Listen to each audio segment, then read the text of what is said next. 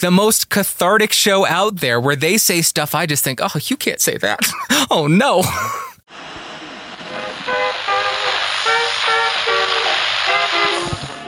The US strikes back, killing a member of the Islamic State. Whole world going to shit.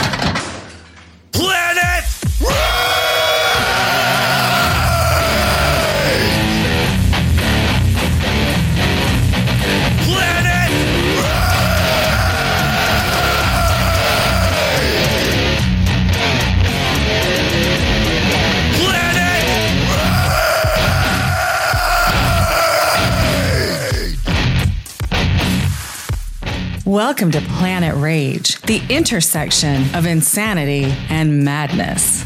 Here are your hosts, Larry Bleidner and Darren O'Neill. Hello and welcome, episode 106 of Planet Rage. 106, baby. God. How See- can that be? Seems like we were just doing 105, you know? Yes, it did. And by the way, that little Billy Idol thing you were doing in the beginning, start, what was, what do you think that was recorded? Just offhand, if you could guess. That latest one was uh, fairly current. Oh, okay. Because there was a uh, kind of a guitar solo in there, which was suspiciously similar to uh, Slash's Sweet Child of Mine lick that opens it up. I thought, hmm, hmm. Could very well be. Well- 2021 was that. Uh, Okay. it was a little EP that came out, song called You Don't Have to Kiss Me Like That, along with Baby, Put Your Clothes Back On. I mean, Billy, what's wrong with He must be getting old. Billy Idol's getting old when that is the song title. Baby, put your clothes back on. We don't know who he's singing to. This is true. This is true. There's bitter taste in a song called Rita Hayworth. Billy's Uh, never really put anything bad out. No, he hasn't. No, we like him. He's got the attitude. He's still going strong where Shane MacGowan, dead at 65, Who's that? the lead singer of the Pogues, who Oh, right. I read that. So that's right. Yeah. a lot of people were surprised Shane made it to 50. So, I mean, there's, Really? there's that. Okay. He had, he had the time, I mean, a lot of, uh, a lot of whiskey and a lot of Mm. meth, I guess, at one point, And Ooh. Ooh. those things, they mixed together. He was good friends with Johnny Depp, which I thought was an interesting uh, Mm. pairing. Yeah. That Johnny. But uh, Sammy Hagar, I, we had yesterday on the Rock and Roll pre-show, Ozzy Osbourne. It was his 75th birthday, and I'm like, Sammy Hagar 77, Ozzy 75. Sammy looks like he could take on the world. He does. Yes. Is it good living? I mean, what are we missing out on here? I think that's it. Uh, yeah. I mean, I don't know. I don't know much about. Well, I I read a, actually I read a bio that Sammy did a few years ago. Was very good, and um, I don't remember him. You having the usual cycle of uh, you know drugs and rehab and come to Jesus. I, I think he's been a clean liver, if I recall correctly, pretty much. That could do it like Uncle Ted. Yeah, and then he started the tequila brand, and holy shit, is he rich! and and that is, I got to say, that is the best tequila I've ever had. And uh, you know, I was once at a guy's house, and he had everything lined up. You know, the Patrons and this and that, and the Cabo, and all this high end shit. And I thought, hands down, Sammy's was the best. Yeah, and not the most expensive. So that was also No. No, not cheap, but not outrageous at all. No. Cabo Wabo. And yeah, that's the party brand. Yeah, Make a little bit of money as a rock star. You go into alcohol. I guess that's it. Yeah. A lot of Yeah. them have. Mm-hmm. Yeah. And then at least you have a sponsor for your tour. Yeah, and I'd soon, sooner buy Sammy's uh, tequila than uh, George Clooney's. Say that too. So there. Digi Guru says, of course, you'd like Sammy Hagar. He's another ginger. Maybe it is. Maybe all the redheads got to stick together.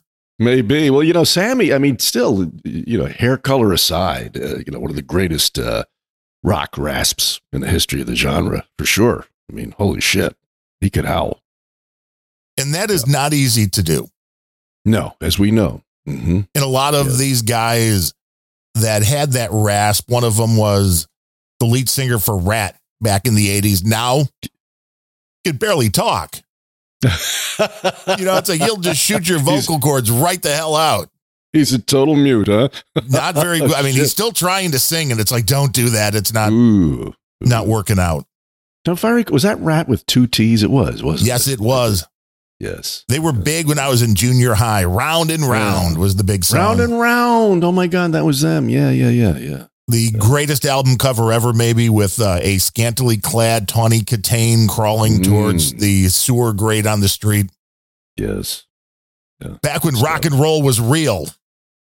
Well, back when they weren't afraid of the uh, the first part of the troika of sex, drugs, and there's lots of sex. Where'd that all go? I saw another article about how the chillin' today want less sex in their television and movies and all that kind of thing. Mm. And it's very weird because somebody pointed out, well, that just means we're going to have way more violence than sex. And I don't know if that's a good trade off. like, it's just weird. It's very weird because it's I biology. I think they want less sex and less violence and more social responsibility. That's what I think. Must be. Yeah. Yeah. Speaking of social responsibility, only 11 people shot in Chicago this week and nobody dead, allegedly. What's wrong? What the hell's going on? I don't know. It wasn't even that cold. Maybe they're selling like faulty ammo in there. That's it. Or they're just not reporting it. Or maybe everybody may be in the holiday season. that could be it. Yes.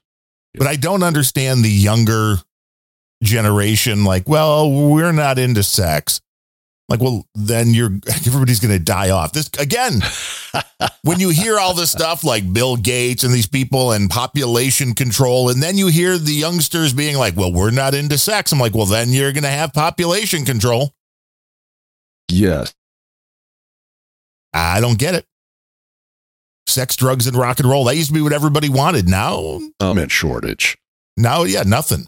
That's what they wanted. Yeah, but it seems no. It's it seems like it's more of a a guy thing with these low T levels, whatever. And all, you see all these the lament of uh, you know young women is where where are the men that uh, want to rock and roll and they they just want to I guess uh, watch porn and um, do video games. I guess I don't know. Well, they were told, you know, you can't even ask a woman out because that is that is harassment. yeah, that is. You're right. That is. So where did you think it was going to go? Where did you think? You know, it's like no, it's it's just a very weird place that we are as a it society. really is. It really is. Yeah. Yeah. And then all this this uh, you know, phone dating bullshit, swipe Right. left, swipe left. I mean, that that completely removes uh, the element of uh of boldness from asking some chick out. I mean, it used to be, you know, had to kind of, you know, square your shoulders and walk across that dance floor or bar room, whatever it was, and introduce yourself and work your magic. Now just Right. pre- pre- press a fucking button on your phone. Swipe right. How, how limp could that possibly be? I don't know. Swipe right, swipe left, whatever you got to do. Yeah, yeah. So It's strange. It is strange. is strange. If anybody knows why, let us know because I don't. yeah, and maybe a lot of it is just the way people communicate because you're absolutely correct. It used to be you would ask somebody out in person, or you at least had to meet them in person and then somehow figure out a way how to contact them. You couldn't go find them on the internet. nope. So you had to get a phone number. Maybe if it was a friend of a friend, you can get a phone number that way. Mm-hmm. But otherwise, it was the in person ask out. And now, no, it's all just online yeah, where there's no real repercussion if you get shot down. no risk whatsoever. You just delete and go and pretend it never happened. Yeah, It's strange. But now, what happened to your microphone? You said you're on a different Oh. rig. I'm at a different rig, and here's why. Um, I the first time that uh, when I moved east, the first uh, Planet Rage I did fr- from the east here, I did in this very room, which is an upstairs bedroom, and it's kind of an acoustic shit bomb. It's, it's terrible. It's bare walls, and seems to me like it's echoing a lot. But if, a lot. But if you're not getting that, good. You know, maybe this. I'm using this little Samson USB travel mic. All the other good shit, you know, the uh, the preamp and the Mo- Motu. That's all in the basement. However, the basement it's like most basements it's not it's not cinder blocks and puddles on the floor it's a pretty nice basement but still there's no daylight and i swear to god sitting down there for two hours and change in artificial light makes me want to fucking scream so i thought you know it worked out once before on this little samson rig here and i'm going to try it again you know if it's terrible I'll, I'll pull it and run downstairs in a in a jiffy, whatever that is, and rig up to the uh, the other stuff. You know, it's your choice. You're the you're the Ben here, as you know. Hey, there's a it's a little room noise, but that's okay. I mean, that's It's okay. It's All right. again. I mean, everybody's got room noise. It's not All in right. the. Uh, we're not in the NPR quite yet, where it's. You know, hello, well, welcome Larry Bleidner to uh, Planet Rage, The NPR tomb. Uh-huh. Yeah. where The other thing too is, you know, in California, there are almost no basements. Really, probably one in a hundred, maybe one in five hundred homes have a basement. Why that is, I don't know. Maybe it's the earthquake thing, or land was cheaper, so there's no reason to excavate, you know, for more room. Um, but I never. I've been. I always get this shit with people. Oh, my basement is great. I've you know I've got a waterfall and a six seat bar and and, and foosball and uh, and a, you know. No, it's a fucking basement. I don't Yeah. care what you do to it. It's still a fucking basement, and I don't like them. So there. it will always be a basement. Yeah. Oh, and then the man, the man cave aspect. That's my man cave. Well, if you're really the man, why are you shoved in the shittiest room in the house? Why isn't your Why isn't your cave in a good room with Right. daylight? Yeah, put everybody else in the basement. exactly. Be a man. The So- I mean, you uh, have you tried the the daylight uh, the simulation bulbs that uh, I know some of the early days they suck. Some of the newer ones aren't bad. Yeah. and maybe I will. That way, Oh. it doesn't at least feel because back when we first went into the basement, one, it was not finished, so was not going to spend any time down there. And then you really quickly realize that the lighting is vital, Yes. and you can't do fluorescent. Do not do fluorescent no, lights No, no, God, no. no. anywhere. Do not do fluorescent lights. We had them in the one area where the uh, washer and dryer is, and had to get rid of those and put in similar looking lights, the long tubes, but they were the LED tubes, which look a lot more like a regular light bulb rather than the. They don't Sure. have that horrible fluorescent. You just walked into Best Buy glow. Yes. That sickly cast that says the end is near. That was one of the worst parts about working retail was walking into those places and it was an instantaneous switch that went off. Yeah. And I think the lighting was a big part of it. I don't think it's as oh. bad Oh. as it used to be. There's no doubt. And if you think, you know, you go into the highest end stores, you go into, you know, Cartier's or Harry Winston, you know, places like, you know, where, you know, fucking everything spending is money. five grand and up. You won't ever, ever see a fluorescent bulb in those places. It used to all be halogens. I guess maybe they probably make now LEDs that ape the color temperature of halogens. But I mean, uh, fluorescents are horrific. They're for they're for prisons, prisons and hospitals. I guess you know. Yeah. The uh, the halogens are nice. They just get very warm. Very warm. Yes, they do. Very yes. You could cook on them. No problem. That was the beauty back in the day when I had a 300 watt halogen bulb on a little floor torch light. In the winter, you could just turn that thing on. The office stayed nice and toasty. Really? Yeah. That's a that's a lot of wattage for a halogen. Three hundred. Wow. Uh-huh. Yeah, I can imagine. really, it's like a sun lamp. Holy shit. Very, very warm. Same thing. We had one of those, still have one of those in the basement. So one, it helps with the the temperature of the lighting down there, but it also in the winter is a nice way to get a little bit of extra heat down there. Mm. Although now these little portable heaters, as we've talked about, because I still haven't picked up a um, one of the oil filled ones because I know you'd like those. Oh, I do. I really do. Yeah. Just got one of the little box ones from Vornado, and Mm. even that, as long as you have one that has a thermostat in there that Yeah. can turn on when it gets to that certain degree and then turn off, well, you know, so you don't just totally get way too hot Right. it's nice because as I have to do the the math again for this season because last season it was like, well, you could run the portable one through the electricity for way longer and way cheaper than you could run the full home furnace, thanks to, you know, Bidenomics. Yes. Yes. But a lot of people never do that math. They never understand that you don't have to heat the rooms you're not in. This is so true. Yeah. I mean, you don't want pipes heating- to freeze, but No, you don't want that. No. But you can keep it kind of like at a, what, maybe 55 or 60, and then you're good in that way. So, yeah. and then all you need is the portable units where you are and everything's good. Yeah. But isn't it sad that we've gotten to this point?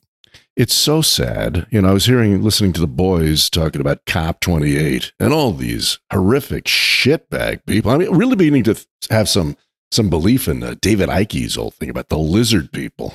I mean, holy shit! You know, Adam likes to call them captured. I don't. I couldn't. I wouldn't say that they're captured. They're they're another species entirely. They're just they're fucking horrible.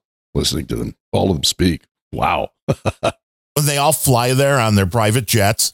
Oh yeah, yeah. And then who? And then the asshole starting it off with "Your Majesty" this and "Your Excellency" that, and "How can I suck your ass?" That it was fucking unbelievable. I wanted to vomit. This is Actually- where we are.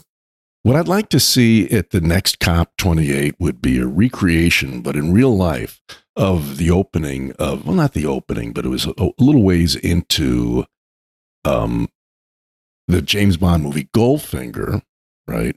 Where Goldfinger gathers around in this huge conference room at this massive table, like 15 or 20 hoods, top end gangsters from the five families and, you know, South American drug cartels and all this shit, and gives them the, the this and that and the thing. And then all of a sudden, all the windows are hermetically shuttered, Goldfinger fades, and they fucking turn the gas on. Bye bye, everyone. they're, they're all gone. Thank I mean, you that's for a- serving us. Yes. Thank you for serving us. That's the kind of climate change that uh, that those creeps need over there. Where they they were in Dubai this time. Yeah, they need they need that. Well, and it's hilarious because these countries like Dubai, unless I'm wrong, very much like Las Vegas, where it's like completely inhabitable, that you do everything you can that is not Yes. green to make it habitable. Correct. Isn't that funny? Uh, But we're going to go there to talk about Hmm. climate change. Yes. Yes. Like, no, Yeah. that doesn't make any it's sense. Yeah. Really. And I still haven't seen the science that proves any of this. There isn't any.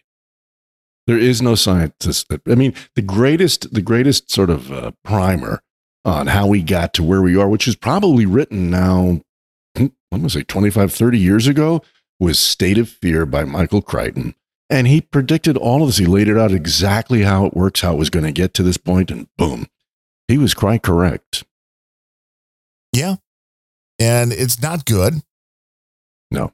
And everybody just falling for this scam with all of this electric car stuff. Do not use gas in your house, God forbid.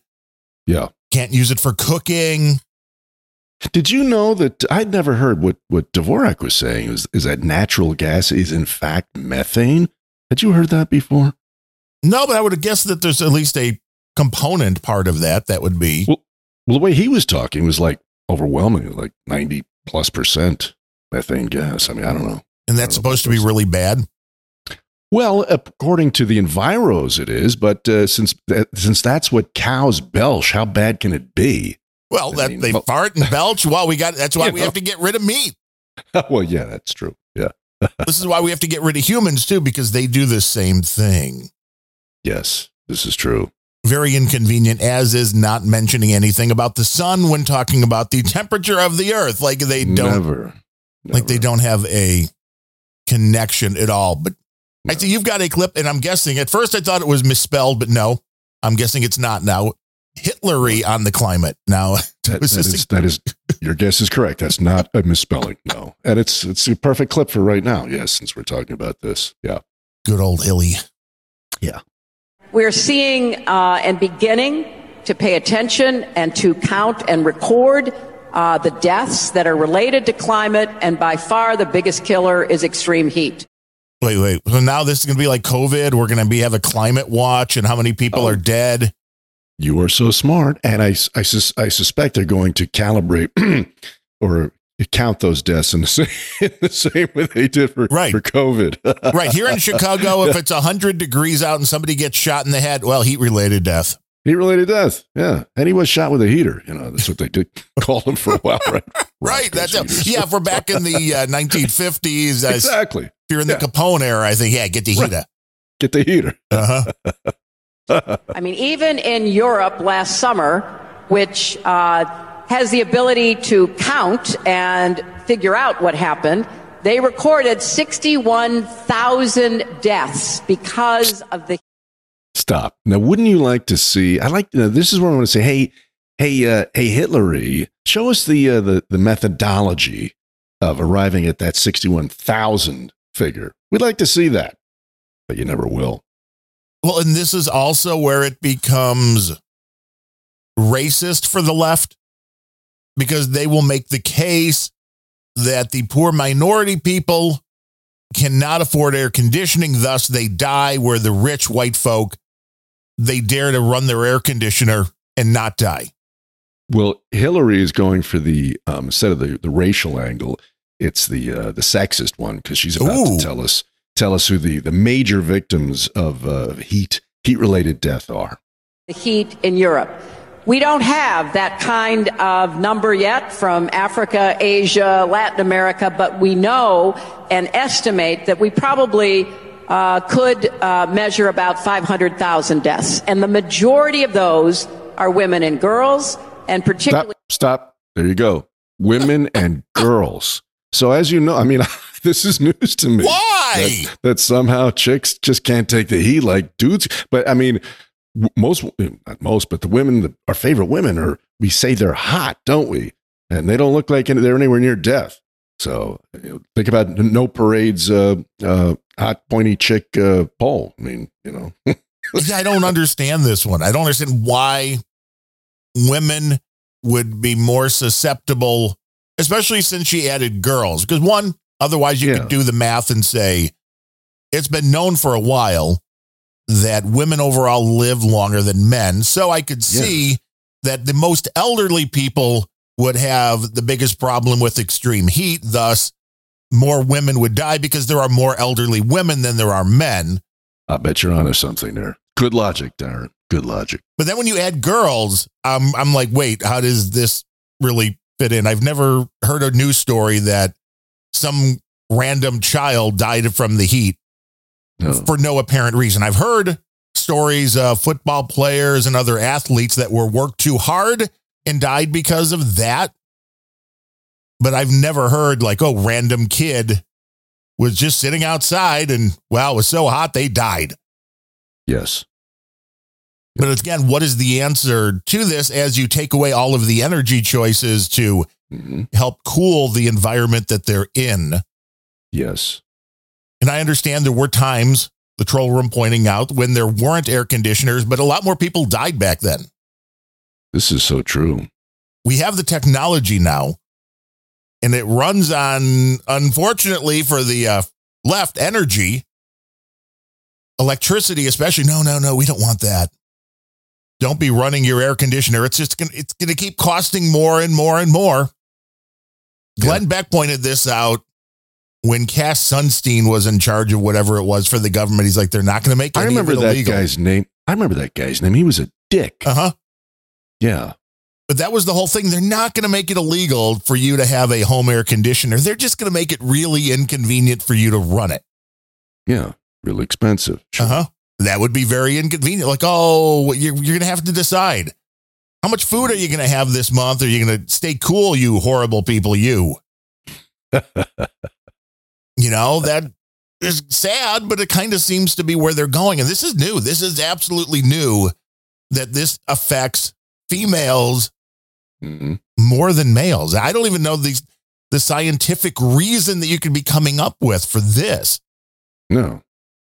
I've definitely heard that the climate change thing affects the minority folks more. But I've never heard. I mean, I've heard that it affects the poor more. And you're telling me that what we're going to be getting in Europe and the United States is going to be horrible, but aren't what you would be getting with one, two, three degrees of change, even in these areas. Wouldn't that be exactly what places like Africa have been dealing with for centuries? One would think. Yes. So why aren't they all dying? Good point. I mean, if you're going to go there, you have to have the question. But see, this is where the media is today, and nobody can come up with a good question, and people just hear these things and they go, "Oh, well, Hillary said this is going to affect women more than anything. Oh boy, this is true, Oh yeah. Yeah. and then they just move on. Yes, but this is this is our you know soundbite headline tweet mentality of never go any deeper than the surface crumbs you're fed, by the media, and, and that's I, and I, was actually at the gym earlier today, and that's the only place I actually see a television because I really, I really have no choice. You know, I'm li- I'm listening to either randomthoughts.com or uh, or no agenda, and um, there's a screen, you know, right up there, can't be missed, and everything on the screen was now about who's who are the front runners for the Time Magazine Person of the Year. Know? Wait, it's not. They're not going to like give it to an AI or something. They have that has been so I hope so. irrelevant for so many years. Exactly. I mean, uh, time. There was a time. Once upon a time, Time was a pretty, pretty authoritative, well uh, written, well researched magazine. Those. It's that's twenty years in its past. It's shit. There are no advertisers. Every issue is razor thin. It's been on life support forever. But somehow people still put some credence in this person of the year shit. And oh my God, please stop. Just stop. Yeah, journalism not happening on time, not happening on Newsweek. No. AI is writing stories and they just repackage it. Yeah. There's really very few things you want to consume from the mainstream media. Paul Joseph Watson did an interesting video and I was scam, uh, scouring for clips. And I, I just had to click on this one, Darren. Uh, the title was, uh, uh, the hell's a, a thought, thought, thought apocalypse. Uh oh, is this kind of like going to the uh, George Orwell area?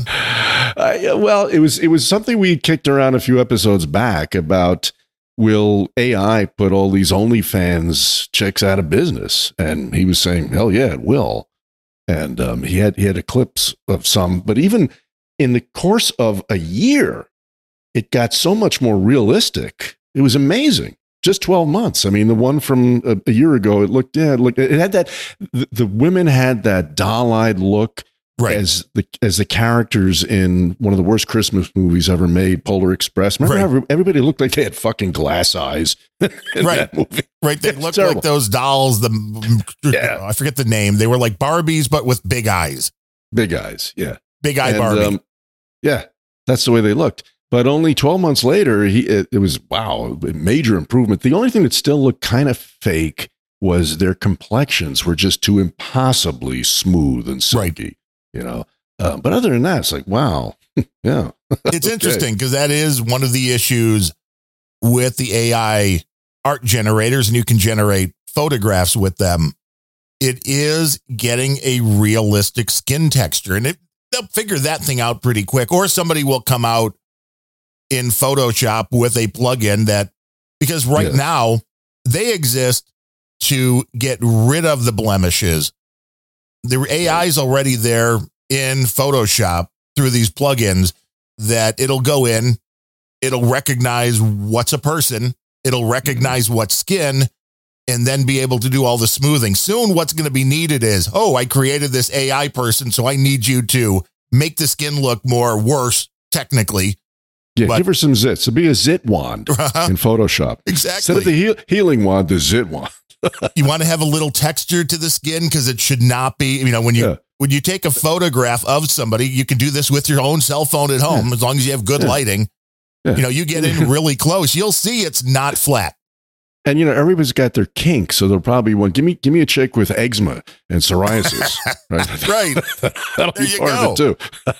well that was in- interesting because i saw a article an interview with Donna D'Errico who was in baywatch Oh, back in the day Oh, I remember, yes. Mm. now she's got an onlyfans of course she's like our age or more i mean whatever Oh, does she? Oh, that I, wasn't she? I'm pretty sure she was married to Nikki Sixx. maybe Is that correct? I think so. Wow, she's got an OnlyFans. Oh, i know Come it's on. like this is well this is how far they go to make money.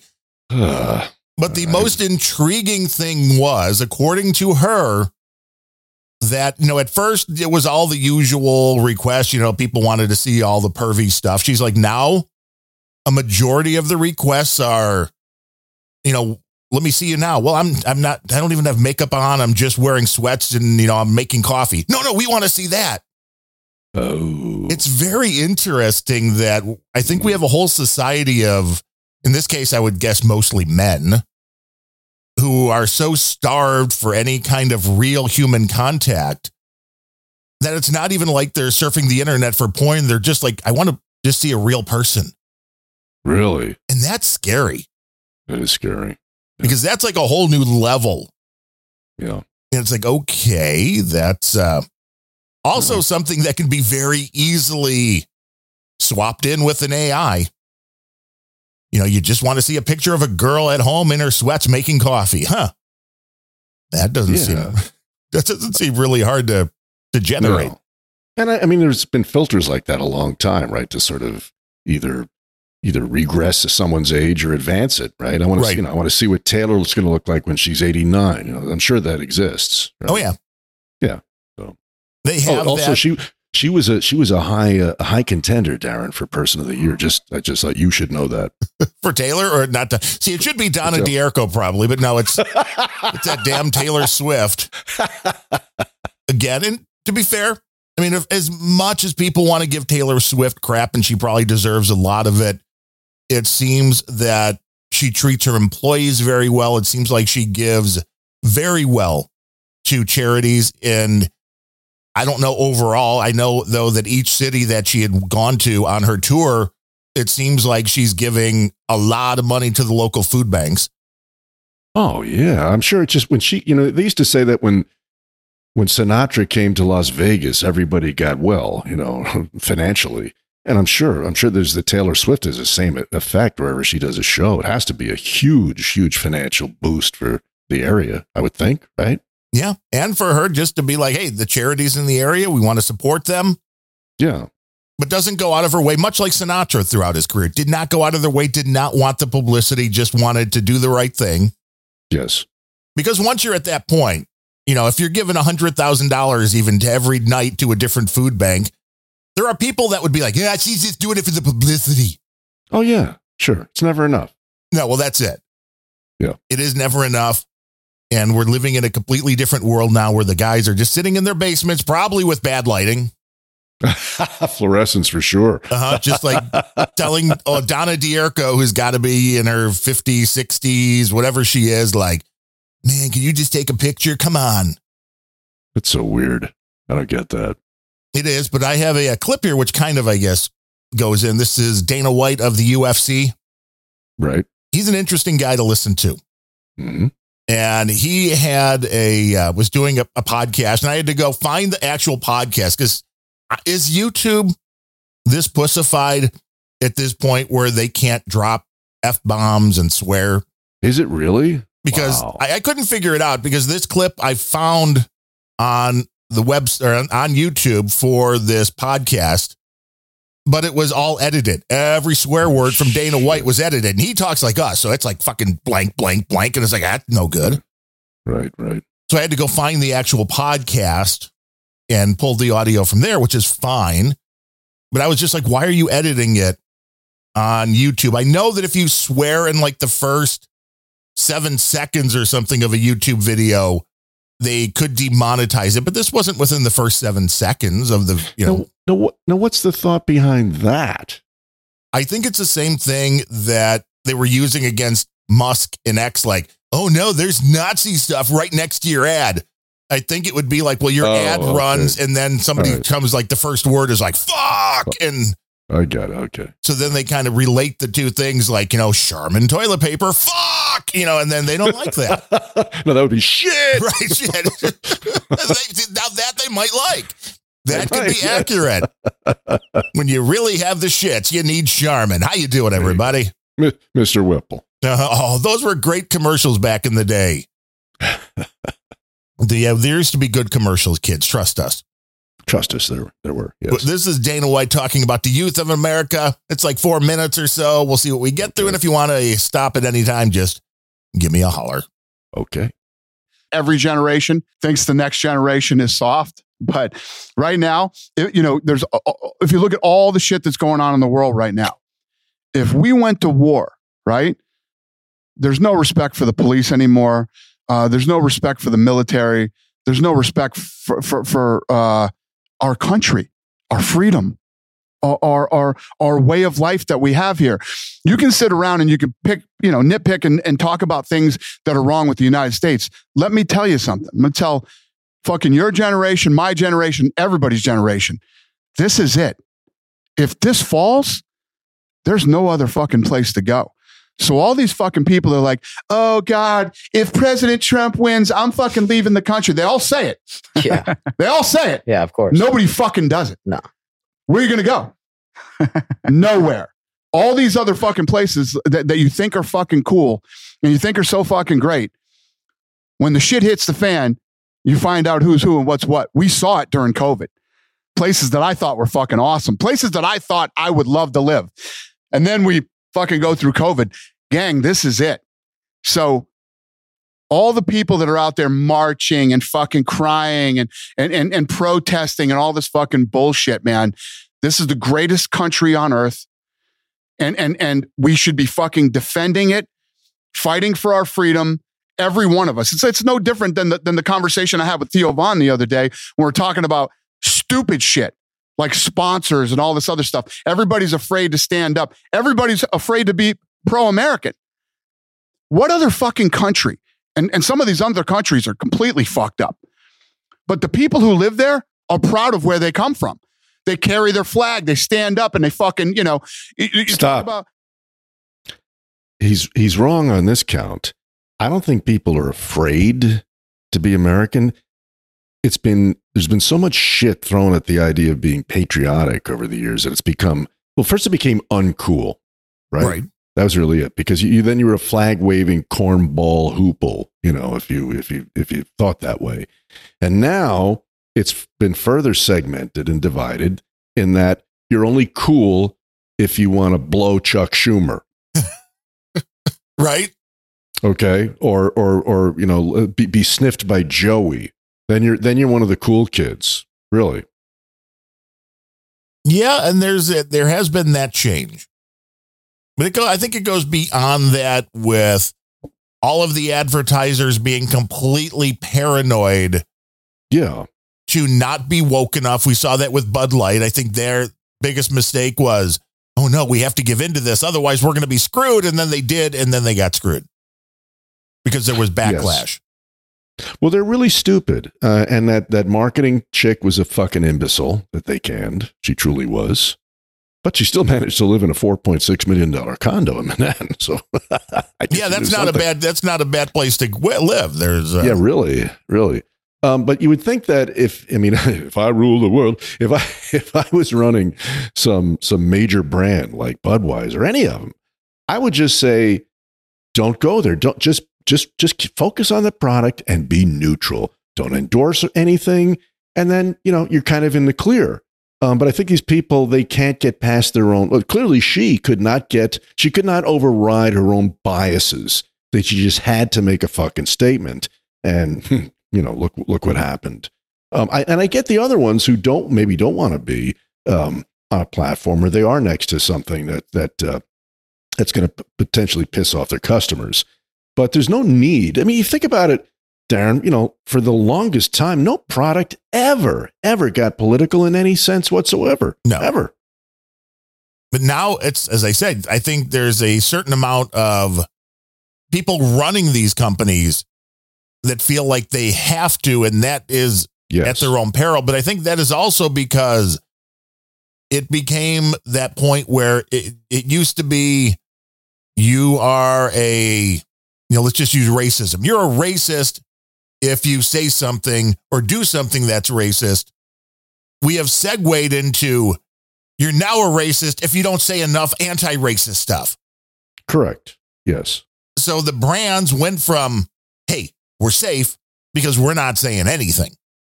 Right. And that has now moved into, well, if you're not against these terrorists, if you're not against this, if you're not against that, then you're for it. Right. So then the companies all go, whoa, whoa, whoa, we have to, you know, they start playing defense and then don't really know how to do that. Yep. And All then they, they kind of get what they deserve when it comes down to it.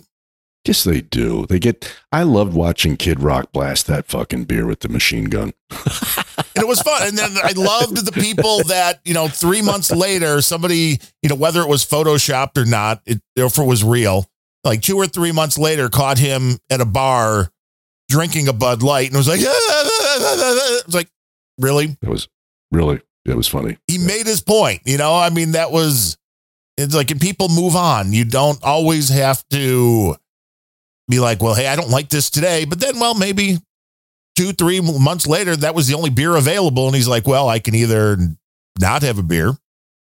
I'd sooner drink cat piss, and it's and, and it's not be, it's not because of the political uh, angle, Right. You know, it's just that to me, it's like if you're going to drink light beer, why drink beer at all? Just have a glass of you know Perrier or something. I mean, to me, it's just it's light beer isn't beer, never has been anybody's. So Yeah, drink the real thing. Yeah. Or don't drink anything. Or maybe if you're a chick, you know, didn't that broad get really rich with it? Was it skinny, skinny girl cocktails or something? Oh, yeah. low cal. Remember they they actually tried that, like the big boys, man. I mean, like Seagrams and you know the whales of the liquor industry tried that shit about 20 years ago. They came out with low cal scotch and fucking rye, I mean, mm, tanked right. I mean, they just it was like new Coke. Yeah, it's not going to work.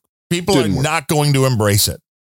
Nobody's drinking for their fucking health, really, except I guess some women are doing it for their waistline, but that's it. Is that possible? You can drink your way to a smaller waistline? Well, with skinny girl cocktails, it is. Oh, it's, okay. reduced, it's reduced mine dra- dramatically. Know. Well, congratulations. yeah, I'm going to start wearing belly shirts now. instead- instead- this is why we're not a video show. and but should be really. Exactly. Think, think think of the donations we'd get then. I want to see Larry in a belly shirt. well, There that'll you cost go. We're, this could happen in 2024. You never know. Man, that's a scary thought. It is. um, you know, people coming over the border from Mexico for a better life in America, right? Show me a fucking Mexican that doesn't love his country and isn't proud to be a fucking Mexican. Wake up, motherfuckers. Wake up. This is the greatest country in America. So, anyway, this whole fucking thing started with you saying, so if we go to war right now, are you confident in this generation that we have right now that these guys are going to go out and storm some fucking beach somewhere or, or, or, or whatever? There's a small fucking handful of people, most of them probably down around the Bible Belt and down south, that'll actually fucking stand up and fight for this fucking country right now. It's scary. Fucking Khabib's crew in Dagestan could probably come in and take over this fucking country right now because this generation is such a bunch of fucking pussies, Yeah, that's right? yeah. When you look at some of these people in It's these other pretty scary to countries, the think shit that's going on in the Middle East, the shit, these some of these guys from fucking Russia, any of the stans. You got a stan at the end of the, the, the, name of your country, you know? Uh, bad It- motherfuckers. It is funny you say Built different, born different, different mentality. We're getting soft. Yeah, We're getting weak. Every fucking, every 10 years, we get softer and weaker. I've never actually thought about that, but every like when I used to work in a restaurant, obviously a lot of Mexicans there are so proud of Mexico, and they all come from shit, you know, like terrible living, but they always will stand with Mexico. Fucking so proud. Show me a that shit. country where the people aren't proud of who they are and where they come from. Yeah, it's so strong that Americans that have that heritage call themselves that, right? Yeah. Where are you? I'm Italian. And no, you're not. You're a fucking American. What are you? I'm Irish. No, you're not. You're an American. And nobody hates it more than these people who are really from those countries when Americans say that they're they're from there. Stop. What, what Yes, people sir. need to wake up and Can we get a ruling from CSB on this? I know. I was. That was the reason I left this clip go as long as it was because it was right up that alley. Like, well, yeah. this is not what you are. You're and uh, are you Irish American? No, you're just American. And it is interesting because everybody in America right now, with the school system and the media, seemingly wants to teach you that your country is horrible, it is bad, it is racist. Do not be proud of your country. But I think there's a uh, a lot of truth to the fact that the people that come to this country, and it takes a little bit to wrap your brain around. But I've seen this with the baseball players that have come into Chicago from Cuba and are like very proud of their heritage, even though they hated the current state of their country. They hated the current government.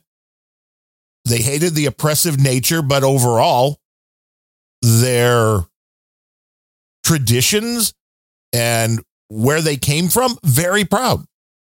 hmm But what we're getting here in America is don't be proud of where you came from. It's it's a very interesting thing. You know, it's that Well- multi-pronged uh, approach to totally just destroying the morale of a country. Well, I mean, and the, the whole the whole um, the chessboard has been turned sideways and that it's now do not assimilate is what people are being told. Really, you know, hang on to you know, use that hyphenated uh, term in relation to your your your heritage. You are, you know, whatever dash American, whatever dash, or not at all. Right. in some cases, you know, and that's that's that's. uh I guess it's a fairly recent occurrence. I mean, I know my mom when she came from Ireland, she and her, her parents, her whole family, they worked very hard to lose their Irish brogues, you know, because they didn't they didn't want to be different. They wanted to feel like Americans and be Americans. Um, so I don't think anybody's doing that anymore, are they? No, and that may be one of the other big differences is you want to move into another country, but you want to make it more like the country you came from because you hated it and it was not good. Right, right. That's the best. The re- the refugees. The, what was that guy? Remember we had a uh, we had a Scott LoBaido substitute one week. He called them the Sileys. Right. the silence, whatever the fuck. The asylum seekers. You know, "Oh, please take me to America. I fucking hate where I'm, I'm from, but I, I'm gonna hate. I'm gonna hate America even more once I'm there. I Uh-huh. want to change everything, make it look like it was at home. It's it's insane. It's unbelievable. Unbelievable. And again, it's always right as long as it's a uh, long-standing white patriarchy society that has Christianity at its heart. Then you can go after it. If it's not any of those things, well, Yeah. then it's horrible. Yes. And I think Dana White absolutely right here, except for the fact that fighting wars 2023 moving forward, not so much about boots on the ground. You know, it's more about drones and technology, which I guess the United States is maybe really lucky for because I do agree that if you had to get into a you know a World War II type war at this point, yeah, the United States is screwed.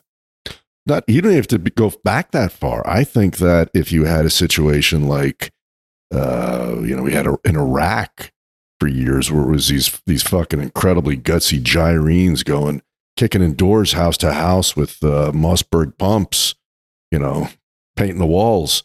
Um, that wasn't all that long ago, but I guess that's over now. I mean, what do they do now? Is it a, a drone that can see through the walls and just take people out from from uh, you know a mile up in the sky? I don't know. Um, I'm not really up on my my warfare, but I guess maybe that's the way it works now. But I, I agree with you. Yeah, I think that in kind of a a hand to hand combat co- conventional thing, if it was your average American group against maybe the Ruskies or the Chinese, I think we'd get our asses kicked Yeah, very quickly. very quickly. And that's something that, again, maybe you want to teach the kids in school. Maybe. But you're teaching them that their country's not worth fighting for at the very heart. So even those who may be physically fit and mentally strong, then if you've been brainwashed that your country's not worth fighting for, then it makes it hard to to do that Yeah. job. Well, you know, the thing too, though, is is w- w- people have have woken up to the fact. I hate to use that term woke, but they become aware of the fact that um, for geez, uh, what almost a century, you know, America has decided it's the global cop, Right. and uh, why the, why the fuck should we go to some foreign sh- fight somebody else's battle for them? Why? You know, that's just people are fucking fed up with that shit. And um, I certainly wouldn't want my kids doing it. And that's a different situation. you know, if like somebody's, if the enemy's boats are landing offshore here, you Right. know, they're parachuting in. Okay, I'm down. I'll, I'll, you know, let's open up the gun safe. You know, but um, the the notion you think think back on, you know, the, the whole Vietnamese thing. It was, and we gave that we gave that away. I mean that the lies that have been written about the the denouement of uh, of the Vietnam War are just sickening. I mean, we, had them right by the short hairs at the negotiating table. They were ready to say, okay, you know, and it would still be a North and a South Vietnam. Vietnam, but the fucking the, the media put so much pressure on Dick Nixon and and so forth that we just fucking caved. And now look, if you take off your shirt and look at the label, odds are it's made in Vietnam. We're all big buddies. Meanwhile, fifty eight thousand fucking guys dead. You know, a multiple of that crippled and fucked up for life. For what? For what? Yeah, and how many when you get take off your uh, t-shirt? When's the last time you saw "Made in America"? Exactly. Yeah. So it's not even like just some people are choosing to go for the cheaper product. No, it's just like we hardly make anything here. And I'm sure there are a few. It's a few things, but not not many. No. And it's like, we're just going to get our ass kicked. And realize is that we're all Americans. You're an African American. No, you're not. You're fucking American. I'm Irish American. No, you're not. You're a fucking. We're all Americans, and we need to stop, fucking look around, and realize what we have, and how good it is. Ronald Reagan, great quote from Ronald Reagan. We're one generation away from losing our freedom. Yeah. And every fucking 10 years, it feels like we keep getting further and further away from that. Um, and we need to wake up. We need fucking Trump to win. And I think you meant we're getting closer to that, that you're going to, uh, Yeah. every generation, you're getting closer and closer to the whole house of cards coming down. Oh, there's there's no doubt. Um, you know, I think I mean you can see unless there's some cataclysm. I mean, America's best days are, I think, clearly behind it, and that's been engineered by the fifth column by scumbags. And um, you know, we're watching. We're, we're here now watching the uh, you know the beginning of the end, or at least the the end of of of, of global hegemony. That's that's done, um, and uh, and it's been by design. It's been deliberate. And there you have it. I mean, no, no empire. Name one empire that, that held on to its its first place title. No, never, never. And then, You know, so I mean, when was the last one that fell and then came back? I mean, that's the other. that's the other one, right? I can't think of uh, one either offhand. No. Hmm. In the United States, I mean, they're a, it's a blip. I mean, it's Oh interesting God, yeah. for those, and I get it, because people living today, especially those younger than you and I, were never even taught the history of the country or the importance of it. And deleting that from the curriculum, the people that are alive, that are, you know, 10, 20, 30 years old, living in the United States are kind of clueless about how this country came to be. I mean, there's a lot of them, and you see this with the man on the street stuff that wouldn't be able to tell you who the United States fought in the uh, you know, war for independence. No. I don't know. No, history is taught. Really, it's it's it's shameful, but true. I just want to look at my phone. I want Yeah. to swipe right and swipe left. Plus, everybody has, you know, and I guess it's thanks also to uh, digital technology and instant this and that. Is there's a perception that everything happens, uh, you know, in a flash. You click a mouse, boom, there's something, you know, happens. You you stick a stick a hungry man dinner in your microwave, and two minutes later you're chowing down on chemical laden shit. But still, um, and people they can't see it, and the fact that Rome didn't didn't fall in a day. It took hundreds of years for it to unspool until it finally did. And this place, I think it's been it it started probably I would say in the maybe in the mid to late 60s and it has accelerated. I mean, it's been tremendous um, um, downhill ride since Uh, maybe the 2005, 10, something like that. It's just amazing. I mean, even this was Dana White guy was saying about we need to come together as Americans. But you know what? We fucking did that after they took down the World Trade Tower and the Pentagons, didn't we? Everybody, Very go briefly. America.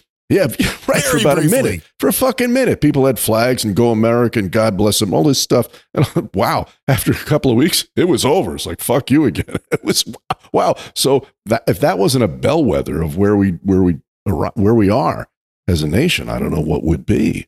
Well, we went from 9 11, where for that brief moment everybody got together. We went into the Barack Obama presidency, where everybody was sure we were over all the racist bullshit. And then Barack Obama took office and things went to shit. True. And it's not because he was incompetent. I believe that everything that has happened was more or less planned. Absolutely. It was all delivered. He's not a dumb guy. He's not. the divisive nature of things. It's interesting to me that some of the Black Lives Matter folks didn't even realize that the group at, at its uh, core was a Marxist anti family organization. Yes. Because now a lot of these people seem to be turning the other direction. And it's like, oh, well, this is very interesting.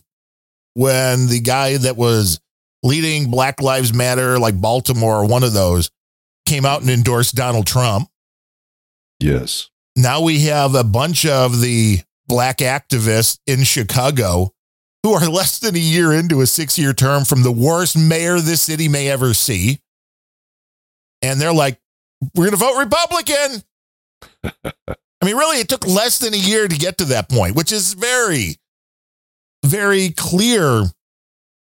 You know, and this is, I think, what hurts the most when people are on the periphery of the politics. So if you're just a black citizen of Chicago and you're like, hey, I have a choice voting for mayor between a white guy who's a little bit more conservative or a black guy that's more liberal. Well, I'm going to vote for the black guy because he's black. And that's exactly what they did because they thought that the black guy was going to help the black community. Guess what? No, he's a moron. He's a moron that doesn't know how to run the city.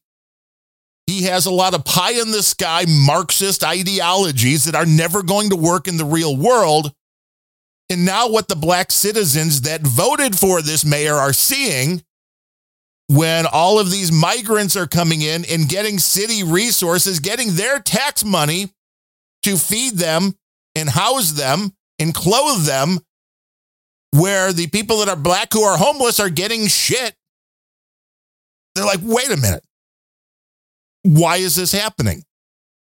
And the guy has no answer. So their answer is now perhaps we'll see how long this can. I mean, we're not going to have another mayor election for five years.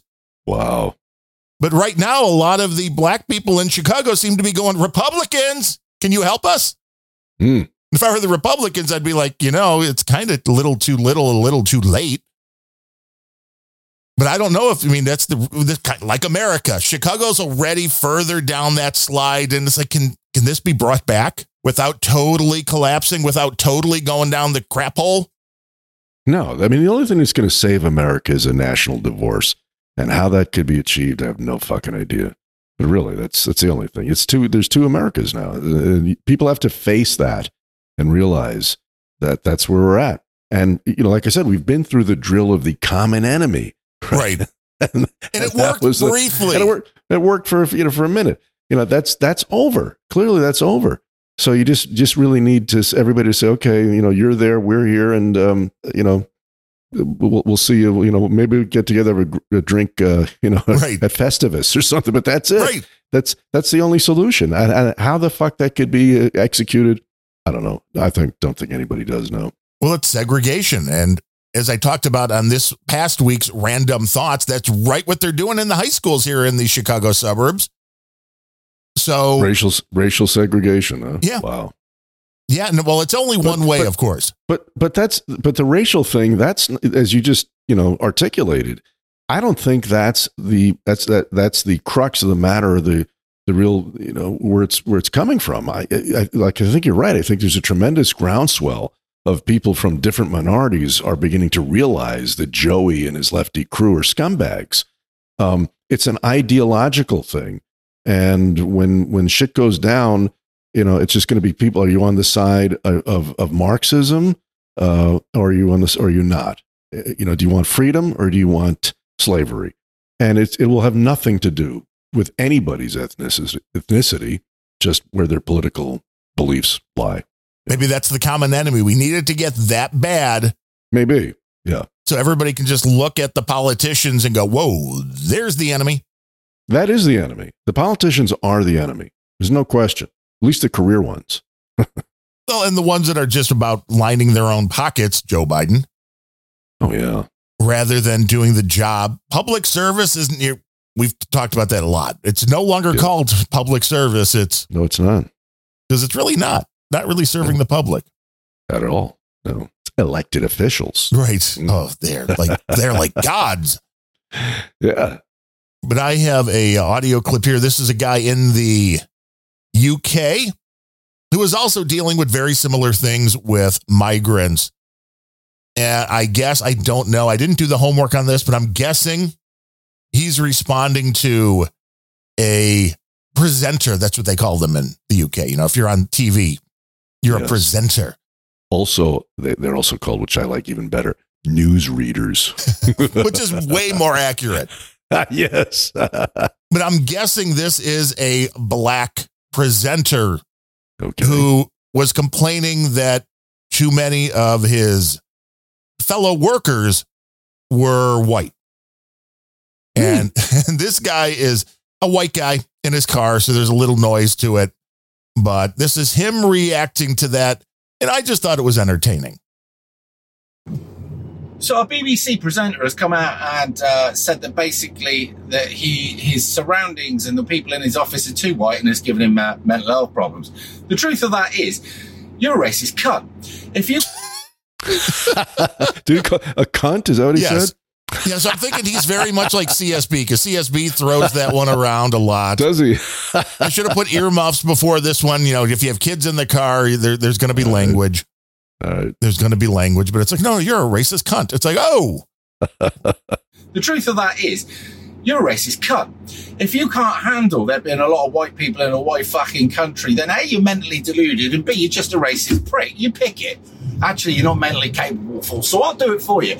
You are the epitome of racism. If I went in there and said, fuck me, there's too many black people in this office, I'd be fucking hung to a mast somewhere, and probably rightly so. But the other thing is that you fucking deluded knob jockey, you can't. Wait, what? A knob jockey? Is that what he said? What's a knob jockey? um, I believe the knob would be uh, the the term they use there for uh, a penis. So, Okay. uh, so if you're a knob jockey, I'm But sure I thought it to be a, a wanker. Isn't that what they call that? That's I guess it's just another word for probably right up there. This guy, though, I mean, I, everything with the English accent, it just seems so much more polite for some reason. Even they're calling people cunts. Yes, exactly. I don't know why it is, but it's true. Maybe we should take on the English accent. Maybe we should. Rightly so. But the other thing is that you fucking deluded knob jockey. You can't work out. It's a fucking white country. What did you expect? Or as the inclusivity and diversity quotes are not worked enough for you that all they'll be there is say, for instance, black people and Indian people and fuck the white people because, well, they're fucking far right, bigot, racist cunts. Even the ones that fall on their sword and literally suck on your cock to keep you fucking happy, they're not good enough to you either, are they? Just because of the colour of their skin. That is pure and unequivocal racism. But here's the thing if you went back to your ancestral home, because I'm led to believe that you were born here, so that makes you worse. But if you went back to your ancestral home where everybody would look very similar to yourself, you would find you'd be afforded fuck all special privileges because you're fuck all over there. And they don't play this identity politics. And the moment you opened your fucking mouth, you'd probably get a short, sharp shock. So that's the only reason you stay in a place like England that you fucking hate is because your ancestral country probably wouldn't have you and anywhere else ain't fucking interested. Oh, but here's a fucking thing for you. This far right white cracker here that's ill educated and not been through all the different fucking channels that you went to get to the level of fucking indoctrination and racism you're at. If we both press live at the same time, I'd get a fuckload more views than you. What do you think that is? Do you think that's because the rest of the country's racist? Or do you believe that the country are actually sick and tired of cunts like you talking utter fucking shit and don't fucking validate it anymore? Yes, wankers like you have to come out with the most bombastic shit to get a couple of clicks. But really, deep down, even some of your own race, right? You know, people are from your ancestral home, think you're a cunt. And the rest of us all think you're a cunt. And do you know what? When you look in the mirror, you probably think you're a cunt as well, but for different reasons. Who knows? But anyway, just to let you know that you are still irrelevant, but you've now ticked another box and actually shown the British public just what a fucking racist cunt you are, and also the institution that hid paedophiles now hides racists. Enjoy those apples. Now I'm going to go back to work because I actually work in a real fucking job, right? Where I'm not bolstered by fucking nanny state people, right? Who have to look after my mental health problems because I'm a fucking cracker hater. Ooh, sir. Do you know what? These fucking rants are good for the soul. Anyway, I'll catch you in a bit. Yeah, rants are good for the soul. Wow. That was epic. now, where did you find this clip, Darren? This guy was on YouTube. Well, you know, if everything I'm reading is, I- I- is it possible that it's something like England arrested like tens of thousands of people last year for for social media posts they didn't like. I've heard that. imagine- I don't have Yeah, I was like- verification, but I've heard it.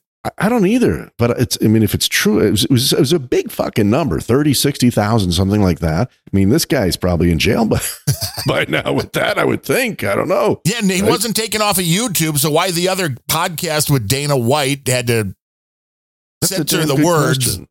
Hmm. Yeah. I didn't really What's up with understand that. But yeah, the the concept of free speech in the UK, not what it is in the United States. And that's another thing people just take for granted or don't understand that different countries are vastly different. That is one of the things that makes America very unique. And it's one of the things that was put into place along with the Second Amendment. They're the first, they're the second. It is you can say whatever the fuck you want, and then you can carry a gun while saying it. Yeah, but that's, I think that might part of that is past tense, Darren. I mean, what about this Doug Mackey guy that's looking at 11 years because he, he mocked Hitlery in a tweet? It is very strange.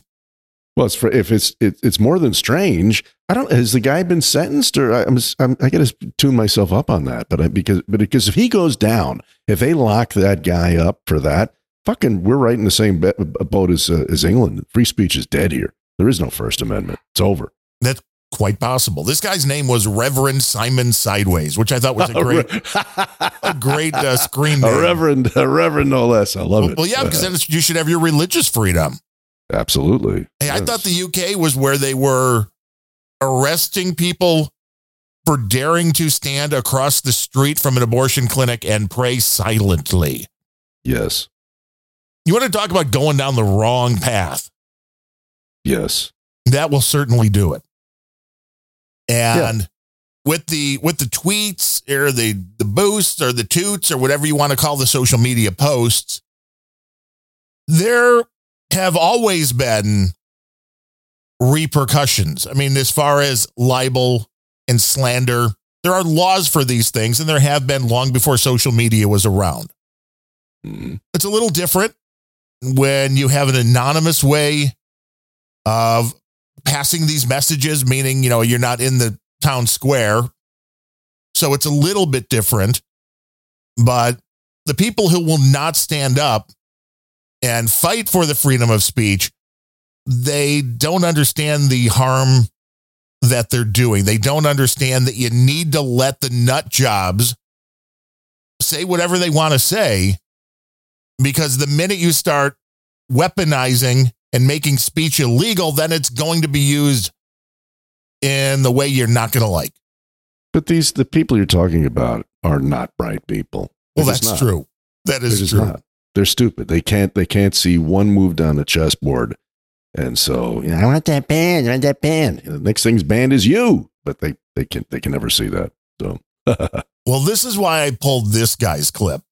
And I've oh, talked about it before. I don't know if I've ever pulled his clip because he's just so fucking stupid. He's kind of a Keith Olbermann light. Oh, that's pretty stupid. His name's David Pakman, and he's got Oh, that's I was gonna pull this guy. Let Oh. it rip. That's so funny. I was looking at him today and I thought, should I pull this guy? And then you went ahead and did it. Good for you, Darren. he's Good. got like two million I know. subscribers. He's a fucking idiot. Yes, he is. He is absolutely an idiot. And this had the headline, which he sets on YouTube of Trump calls for MSNBC to be shut down in all caps in sick dictator rant. So I'm like, okay, let's see what Trump said. And I turned this on and I still am totally convinced between this and the Keith Olbermann clip I have today that there are two real dimensions. We heard about it on No Agenda First. There are two real dimensions, and these folks are living in the one that we're not. Yes. One of the things I've been insisting that we all bear in mind as we approach the 2024 election is that we evaluate candidates by believing what they tell us they are going to do. And one of the latest disgusting and uh, uh, authoritarian elements of Donald Trump's 2024 promises are that he is going to target media that he doesn't like. And he is doing it again, taking to Truth Social yesterday and saying the following about MSNBC quote, MSNBC, MSDNC, as he calls it, uses free government approved airwaves, and yet it is nothing but a 24 hour hit job on Donald J. Trump and the Republican Party for purposes of election interference. Brian Roberts, its chairman and CEO, is a slimeball who has been able to get away with these constant attacks for years. It is the world's biggest political contribution to the radical left Democrats, who, by the way, are destroying our country. Our so called government should come down hard on them, meaning MSNBC, and make them pay for their illegal political activity. Much more to come. Watch.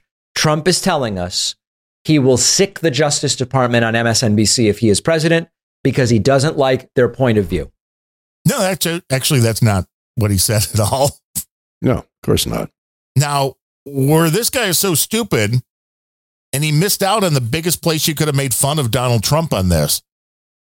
MSNBC does not use any fucking airwaves. They do not use any fucking public airwaves. They're a cable channel. Right. So, what public airwaves are they using? Unless somebody's broadcasting this somewhere that I'm unaware of. That if there's, a, you know, if NBC or something, you, as far as I know, you have to have cable or satellite to get MSNBC. It's not. Yes. So right there, the one thing you could have made fun, like he doesn't even know what they're talking about. Well, they never do. and saying that you want the, uh, well, are you saying that the DOJ that you're telling us is so legit right now that that there was no way that they would ever do anything that you know was illegal just because Biden said? Well, you're thinking they will with Donald Trump for some reason. Mm-hmm. But he goes on. Where are the MAGA free speech warriors who are well right here for one? Yes, and two who are going to come out and condemn this and say, no, no, no, that is actually a violation of the First Amendment. We just did, but I've said it before. so, I mean, if you want to know where the people are, they're here. We're here. Yep. And I'm getting clicks every now and then as I see the little latency popping on my uh, my machine. I don't know why, but I apologize if there have been little clicks throughout the Uh-oh. the episode. Next time I need to do a, a reboot. Usually it'll like um, it'll act up a little bit and then go away, but for some reason the uh, the latency's bouncing all over the place. Uh oh. I don't see them. And uh, we should believe that he will try to do it if he is president. Whether he will succeed is a different question.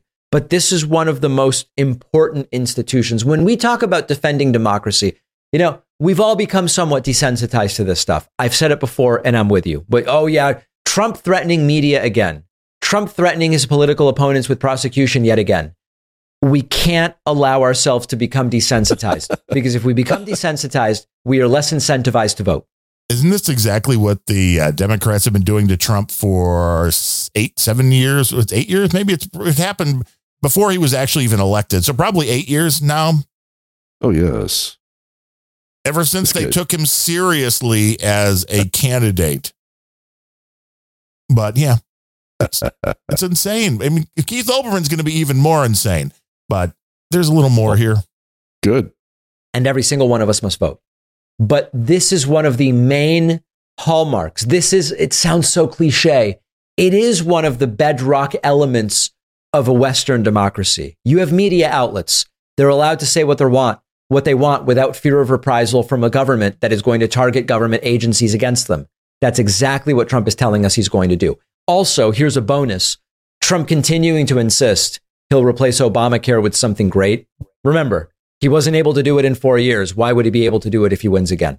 Trump saying, quote, getting much better health care than Obamacare for the American people will be a priority of the Trump administration. It is not a matter of cost. It is a matter of health. America will have one of the best health care plans anywhere in the world. Right now, it has one of the worst going on. That's correct. Yes. That's correct. Obamacare is a fucking disaster. It's absolute shit. Healthcare was exponentially better before that fucktard came in and designed this and implemented it and lied in all our faces. Let's let's not forget the, Right. maybe the ultimate lie of lies. If you like your doctor, you can keep your doctor. Fuck you, Barrio. You're a liar.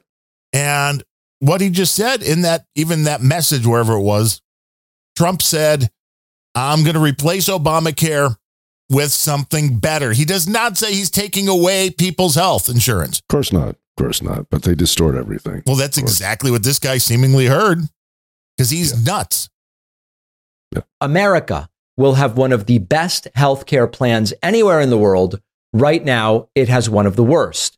Going on True. to say, I don't want to terminate Obamacare. I want to replace it with much better healthcare. Obamacare sucks. Honest True. question. Yes, it does. At True, this point sucks. in 2023, does anyone think Trump could explain what Obamacare actually is? Yes. Can Wait, you? Can you, David? you explain it, David. I know he can explain it better than uh, Joey could. Maybe. Yeah. But I, I have no doubt that Donald Trump could explain Obamacare, which I remember right when this came out. My Mhm. personal doctor was like, "You want you want to know what Obamacare is? You're paying for somebody else's insurance." Exactly. But it, let's not forget, in the words of that Grimbo Pelosi, the bill to find out what's in the bill. So they didn't want to explain it to anybody until it became fait accompli, did they? Right, pass the bill to know what's Pass in the the bill. bill. Right. Like, I get that he could say, oh, it's a Marxist takeover of healthcare, but that's meaningless. Does Is it? Is that really meaningless? How's that meaningless? this guy is a fucking imbecile. He really is. Wow. Two million Wow. people like are Isn't subscribing. that, isn't that incredible how these assholes get such tonnage like that? It's it's mind blowing. It's very disheartening, really. because it is, in fact, a Marxist takeover of the healthcare system. Absolutely. Well, that's meaningless. No, no, it's not. Does Trump actually know the provisions of Obamacare? Does he genuinely understand what it does and what would be lost if he finds some way to get rid of it? Well, again, replace it, not get rid of it. Different thing. My bet would be that he doesn't. But the most important uh, reminder here is this was the promise Trump made in 2015 and 2016. And he had the opportunity to do it in 2017. His No, he proposal didn't. would have led Yeah, I know. He, he was cock blocked by every douchebag in Congress. Don't tell me he had the opportunity, you little puke. And then let's remember he had to deal with a few other things in his presidency. Yes, he did. led to 24 million people losing health insurance. He could have done it in 2018. He could have done it in 2019. In August of Liar, 2020, he liar, told liar, in- liar, liar, liar, liar, liar, liar. This guy's in, this guy's insufferable. But it sounds good, right? Well, to his minions, I guess it does. Sounds like shit to me. We I know, need I know bullshit when I hear it. We need Yeah, millions. We do need minions. We need millions of minions. Can somebody help us with that? Digi Guru, go get us millions of minions, would you? So, somebody has to get his book done. Tucker. Tucker has to interview Daryl, Darren, no, Daryl and Laren. Right. Yes, Daryl and Laren. We should re- actually rebrand ourselves that. I like those names better. Daryl, Daryl and Laren. That way people will have far harder times finding us. Exactly. Better way to go. I am now, I am now a Daryl Bleidner, and you can be Laren O'Neill. And it Laren just, O'Neill. There you go. it's a perfect way to hide our identities. Somebody work on that. Get us some new uh, IDs. Yeah. two weeks, we will have a new healthcare plan signed into law. It never happened. Why would anyone believe? It was Bush who said something along the lines of, You fool me once, shame on. You fool me twice, you can't get fooled again. And even though George W. Bush mangled it, what he meant was, Fool me once, shame on you. Fool me twice, shame on me. He's making the same promises again. He's not going to do any of these things. It would be great if some of his supporters came to that realization. It'd be great if you found reality. Exactly. That would be nice. These fucking tools. But if we can hide from people, that would be good because I hear that this is the show where uh, you never know what you're going to hear. I've got this uh, little clip here. I was, I had to pull this one at the at the last minute because I was riding a Ooh. bike right Okay. before lunch, hmm and uh, I got this clip from our buddy, who uh, there was a uh, donation made to our buddy Bandrew from CSB, but I'm the money launderer. This is how it works. CSB will send me untraceable Bitcoin, there you go. and then I send some real funds to Bandrew. Hmm. It's very nice of you, Darren. Are you taking a cut? along Yeah, C-. CSB also throws in like an extra five or 10 bucks, Oh, okay. whatever it is. All right. That's cool. And it also gives me a reason to buy Bitcoin and just hold on to it. Mhm. But this was, uh, I mean, this is like a commercial, man. We're gonna have to use this as part of this as the the show openers. I think. Oh boy. Okay. And this was sent in on behalf of CSB by Darren O'Neill. Planet Rage Show, the most cathartic show out there where they say stuff I just think, oh, you can't say that. oh, no. it is very cathartic to listen to them. Anger, anger, rage, rage. I don't know what else to say about it. it's very rageful. Thank you very much, CSB. Thank you, Darren. I appreciate you both so, so much. Yeah, I didn't know we were the show. Do, are we, do we say things that people wouldn't normally say?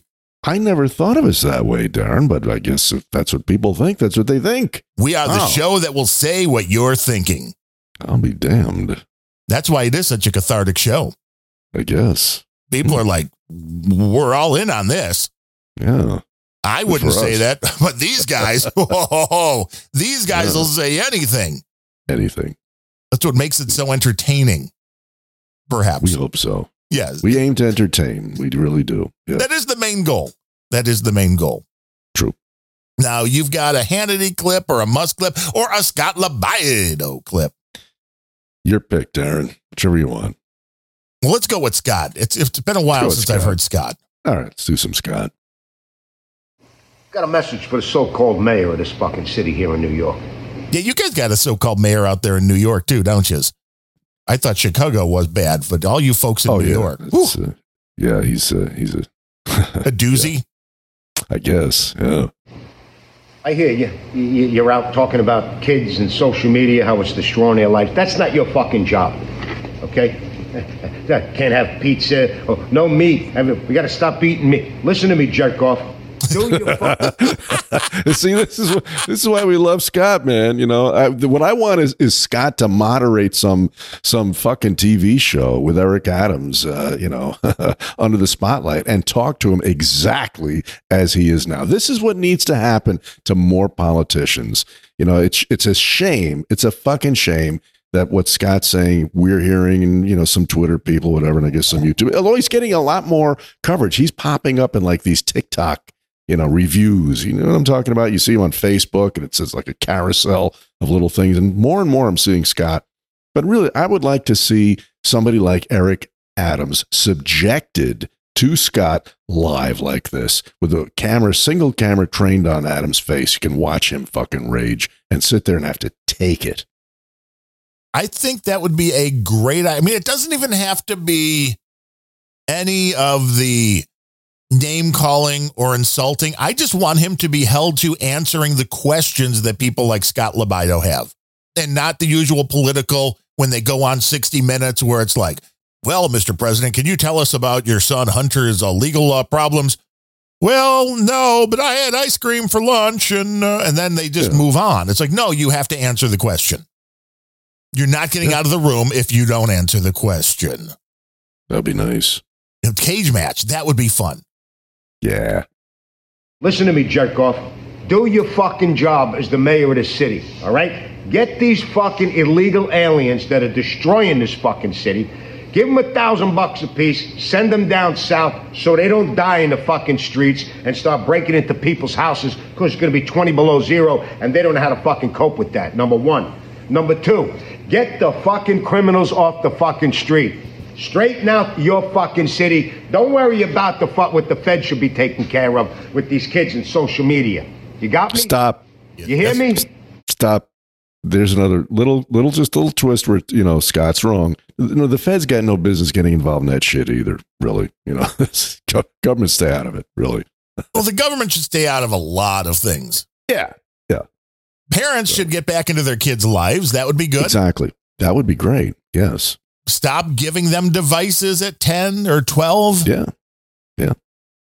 Or stop stop allowing you know again it's it's the in many cases it's not a matter of giving the kids the devices the schools are making this necessary because they're sending out homework uh, assignments and so forth that are only available to, you know via uh, if you have a phone text message whatever you know they're they're they're facilitating this I should say they're all they're all Yes. working for Apple I think they It's all insane. Well, yeah, it's easier for It the is. teachers because that way they Yeah. can be like, I don't know, I don't even have to grade it. I can just put it into Right. Chat GPT. there you go boom and it can give me the answer. It's the Mhm. again, I know it's the old guy viewpoint, but just like asking a woman out or a woman asking a man out or a woman asking a woman out, it doesn't really matter. But rather than asking somebody out in person, doing it online, this all of this has changed. You think that it was uh you know, if it was easy back in the day, if you really didn't like somebody to be like right to their face, like, I think you're a fucking asshole. Well, that was a lot harder yeah. than today over the internet when you can do it also anonymously. Mhm. You know, you can just create yourself another social media account and say whatever you want under like no penalty whatsoever. Yeah. You know, I remember a few times back in grammar school, junior high, you'd say something, somebody wouldn't like it, and boom, you were getting hit or you were hitting them. Sure. You don't have that anymore. And th- that repercussion was an important part of learning what you could say, should say, shouldn't say. Yes, that was an element of free speech because you were free to pretty much say whatever you wanted, but if someone didn't like what they heard, they were free to sock you in the mouth too. So- Right. Exactly. And that the internet has changed that because the discourse, people are a lot more apt to say things that they wouldn't say face to face. And I try to, I mean, even though, you know, you let the the language here and on other shows go, I think mostly if I ran into one of these people face to face and had the opportunity, would be very much the same kind of conversation Mhm.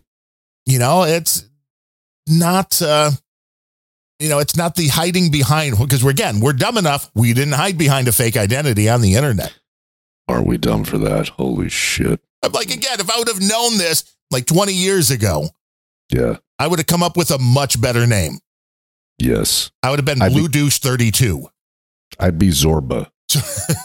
I like the name. zorba of the irishman Yeah, the Irishman, Zorba. or or maybe like there was a there was a little known sci-fi movie, and I loved the name of it. Um, like it was just like I think it only hit the drive-in circuit. Zontar, ooh and that's got legs. Uh, Zontar i mean i'm i'm seeing a big silver cape and um for Zorba or Zontar. either one kind of i mean it's Zon- Zontar. Zontar was Zontar was like uh, slimy Godzilla. So yeah, he was some type of you know reptile amphibian, nine, 90 feet high. well that sounds like i mean then you could really have a podcast yeah, exactly. Now, Yes. that's that's a platform Fucking idiot. And you got right? This is great. You love him. Vituperative, the way he spits those words out. I love it. Man, I mean, I do. I hear he's got such a Sinatra voice. He does. He absolutely does. He should wear the uh, fedora. I'm gonna. Somebody send him a fedora. He never will because Scott's got great hair, man. He's got a hell, hell of a mop of uh, his own hair. So I don't think you'll ever see that. Hey, how do you know it's his own hair? Oh, I can tell. I'm very adept at that. Got these fucking jerk off little Antifa and BLM white liberal fucking jerk offs protesting for the river to the sea uh, and anti hate the Jews, hate America. These fuckers are the same little assholes. You they can't find Israel on the fucking map. Stop them from bro- wrecking this fucking city. Shutting down the Thanksgiving Day parade and you let that fucking happen? Little slap on the wrist? Fuck out of here. Now they're gonna be shutting down Stop. Oh, that was Stop. A, was it? Right, exactly. Exactly. I was waiting for that. Yeah, I think he's been hanging out with Tina. It's the That, Tina. that is- deserves a replay. yeah, Right? I'm like, wait, did, did Tina uh, come in there? she? Uh, Yeah, exactly. they, maybe they got the same writers going on here. Maybe. that fucking happen? Little slap on the wrist? Fuck out of here. Now they're gonna be shutting down a Christmas tree lighting at Rockefeller. This is your fucking city, and it's going down the tubes because you are a fucking jerk off. Amen. Amen. And you know what was really interesting, Darren? On the clip, uh, and I like I said, I think I saw it was it was one of these you know, s- you know, vertical uh, positioned uh, uh, things that you see uh, more for TikTok, and it was instead of saying jerk off, somebody labeled it Jagoff. Which didn't we discuss that in an episode a while back? Right, J J A G O F F, which is like somebody said it was like a Pennsylvanian thing, if I recall correctly. But I thought, where did that? Because that's not what Scott said. He called him a jerk off, not a jag off, but that's what it was labeled. Wonder which one is deemed more offensive now. That's a good question. I don't know. I mean, growing up here, it was Jagoff. I think maybe a, no- a knob jockey. That might be the most. Yeah, see, that's even better. Scott can get into the British vernacular. It could work He just as well. he should. It could work just as well. But that is, I mean, again, this is which uh, Tina and uh, Scott they bring to the table just that. I mean, it's beyond just the plain speaking folk. It's beyond just the the straight talk. It is seemingly uh, something that's missing in politics as a whole, which is just honesty and straight to the point, Yes, with unbridled contempt, and rightfully so. and rightfully so. Exactly. there are not many politicians out there who don't deserve at least uh, some scorn. Indeed. I only met one in my life. So, I mean, that's my buddy that is a, uh mayor for one of the suburbs out here who Oh, did a ton of advertising with the Bears. And they wanted to like take him on a road trip and stuff, you know, fly, you know, with, and he's like, nope, can't take it. He offered when he's offered tickets for like the skyboxes because they do a lot of advertising with the White Sox and Cubs. He gives them away, you know, raffles them off for the citizens of his town. smart. Smart. It's like, don't want to take any of this stuff. Do not want to take any gifts. Do not want to take any, because it's like, yeah, you know what that's going to look like from the outside. I give him hell because you look it up and see uh, what the the mayor of this town makes, and it's like it's it's he may as well podcast. He can make more podcasting than Gotcha. what the mayor makes, and it's like, well, yeah, and then you won't even take bribes. What are you doing wrong? Why? What's the matter with you? what are you doing? It's not right. Really? Don't you know how this system works? Really? But now this uh, clip here that you've got from Handy, I didn't see this whole thing. I because I didn't really understand Yeah. why there was a debate between two guys who seemingly have zero chance at this point. Yes. My only guess is that like they pro- probably they're both trying to raise their their visibility and their Q scores. And so uh, my guess is that that Newsom probably contacted DeSantis and said, "Hey, why don't we get in the octagon together and uh, you know, may the best asshole win and uh but we'll be more famous, you know, after an hour and a half, however long it went on. That's kind of my guess as to how it happened. Um then it wound up on Fox with Hannity, which was quite with interesting. Hannity. Yeah, so you know, I never, I never liked Hannity. I never, never liked that guy. I always thought he was kind of a, I don't know what, but uh, the, the few times I, I saw him, you know, on Fox, we do the football throw and all this bullshit. He always struck me as kind of a fake and a rhino and everything. And I, I, I didn't watch the debate. I just watched some clips of it. I thought DeSantis, the clips I saw, did very well. Um, and and Newsom came off as the smarmy, smirky jerk off that he is. Um, but but Hannity is was completely uh, uh, incapable of handling this properly, and he let fucking Newsom just roll right over him, as you'll hear in this clip. It's like, what the fuck, pal? You know, and this guy's thinking this guy is very wealthy. He's, he's just celebrated, I don't know, twenty two years or something, some hellish long time. He's been with Fox, a big deal on Fox. And watching this, and as you hear, you're gonna you're probably gonna say, why? Uh, to do that, I need both your cooperation. I don't want to be a hall monitor. It's not my style, all right? This is a book that's in some of the schools in California. Florida, this is not consistent with our standards, called Gender Queer. I, it's, some of it's blacked out. You would not probably be able to put this on air. This is pornography, it's cartoons, it's aimed at children, uh, and it's wrong. So this should not be in schools. Those books, do you believe that's appropriate for school districts to teach kids? Yes or no? Not, come on, those aren't. That's not part of the curriculum. They're not Excuse me, teaching. those It's are the- that. that that's were- not those are books that were in Well, school. Hold on, hold on. The bottom line is you are on a book banning binge. Your state. 1,406 books, 3,362 in this country. You didn't answer. Florida's what about leading- those no, books? Florida. That's not. We don't provide for K through third grade education. Stop. Stop. So right there, Hannity just lets him slide. He lets fucking Newsom roll right over him, and he and it's a fucking in your face lie. They absolutely do provide books K through three and beyond. This guy just pulls bullshit out of his ass at will. And this is where Hannity should have had some balls and said, Hey, hey there, slick, back off. You're wrong. Do you approve of this or not? But you know, nobody nobody calls that fucking asshole on his lies. And he is he is scurrilous. He Newsom, it's possible Newsom might actually be a lower form of bacteria than Joey. And he has his brain cells still, so there's uh, Yes, he is just a scumbag. Well, this must be why all of a sudden there's a lot of comparison. I'm seeing a bunch of things Florida versus California. And this was one of them. The, oh, the freedom of speech, the things, you know, that Florida is way less free. You have way less choice than you do in California. And I'm like, that simply just cannot be true. It's not true. It's total lies. Total, total lies. But if you repeat those through the liberal media, you know. Yeah. Now, some guy, some I, I couldn't believe there's actually a a, a an, an elected official, some Republican, I think a congressman from from California. I couldn't believe there are any left.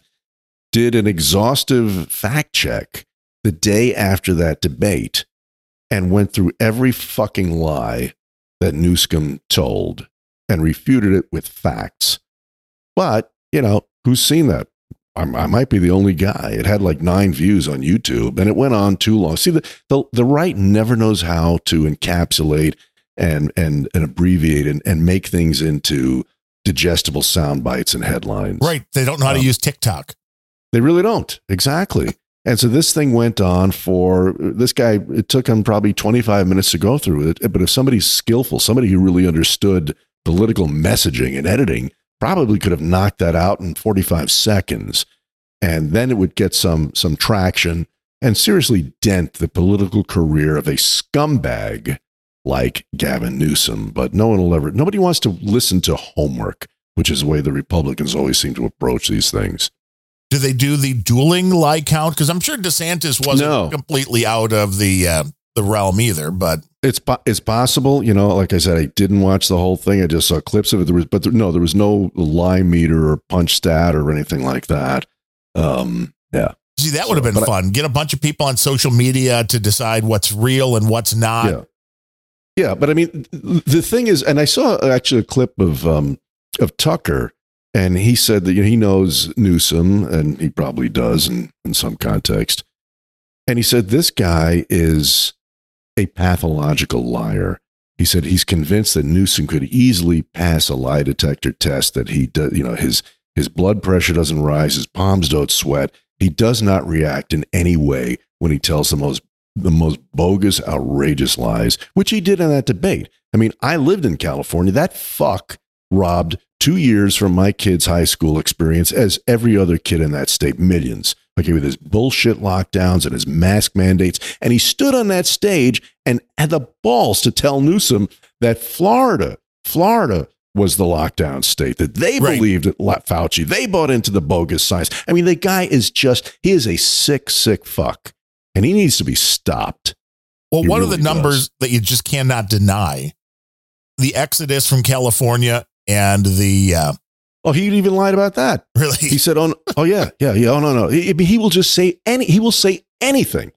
It's it's just it's unbelievable watching him. It's incredible watching this fucker lie. I've never seen anything like it in politics ever. the population of Florida is growing, the population of California is declining. But hey, you can spin everything. Yeah.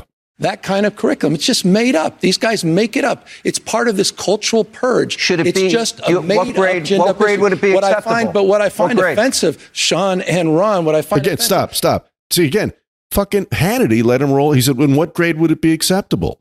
Okay, because he, he caught him in a lie, and then he uh, uh, Newsom puts up his he does that talk to the hand shit, you know, and it'd be like fuck that man. I mean, News. I have I have no respect for Hannity, none. He absolutely let that geek roll over him. It was incredible. Yeah, you wonder what his payoff was for this Really, debacle. You got to wonder. You got to wonder. Yeah.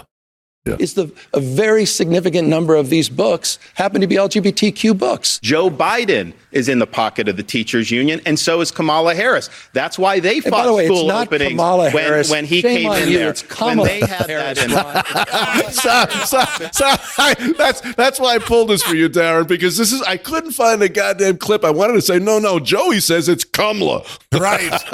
Come on, that's not Kamala Harris. It's Kamala. There you go. There's a, there's an incredibly serious issue about babies being fed pornography in their school cu- curriculum, and all that fuck can do is correct somebody in the proper pronunciation of a bimbo's name. Uh-huh. No, she her name is Kamla. And then people have no problem calling Vivek, Vivek, or all any other. Uh, but that's fine. That's fine.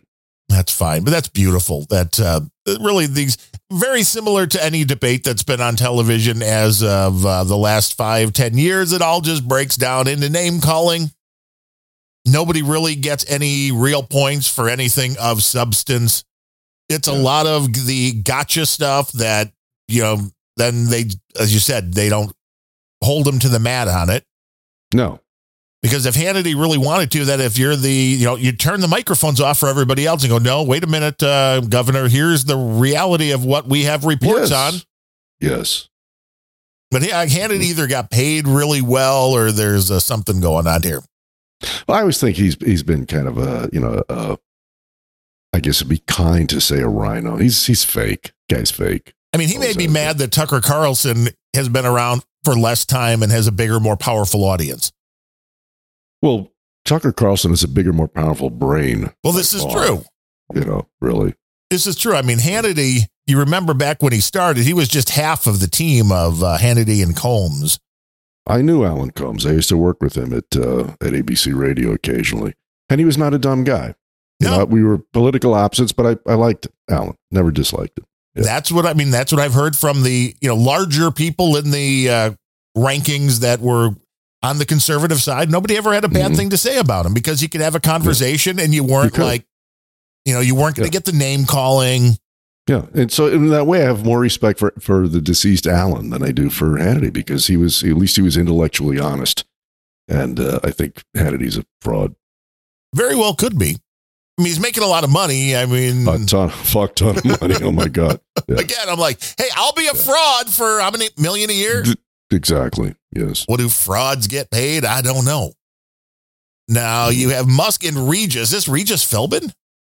Yes, and you were going. Uh, you know what? This is. I'm not going to tell you anything about this clip, Darren. You're just going to have to. You're going to have to catch the wave and ride it and enjoy it yourself. Am I gonna have to phone a friend? Maybe.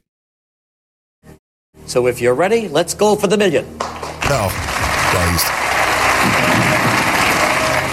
If Bob Iger was in the room with you right now, what would you say to him? Eat a bag of dicks? Suck on my peepee?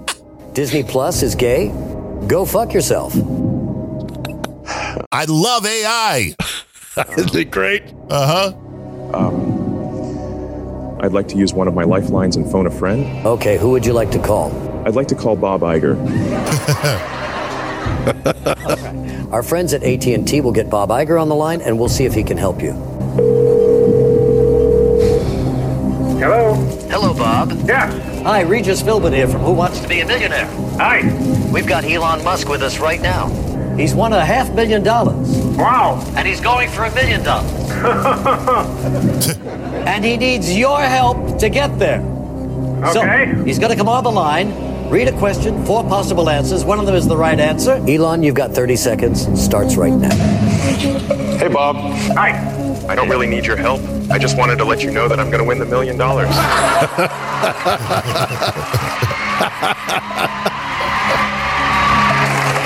Go fuck yourself. He's won a million Hey, Elon's won a lot more than that. That's funny, man. We need more comedy in the world. Isn't that good shit, man? I just I just howled when I. But this is it. This is exactly why AI should, I mean, one, amuse everybody, but also scare the hell out of you because the voices, they were pretty good. They were very good, very good. Yeah. That's the reality. It's like, again, this is why you can't believe it. I mean, tell your parents, tell your grandparents. Mm. If you ever call them up and are like, oh, I need a lot of money, be like, I'll call you right back at the number I have for you. Yes. Because most likely, not real.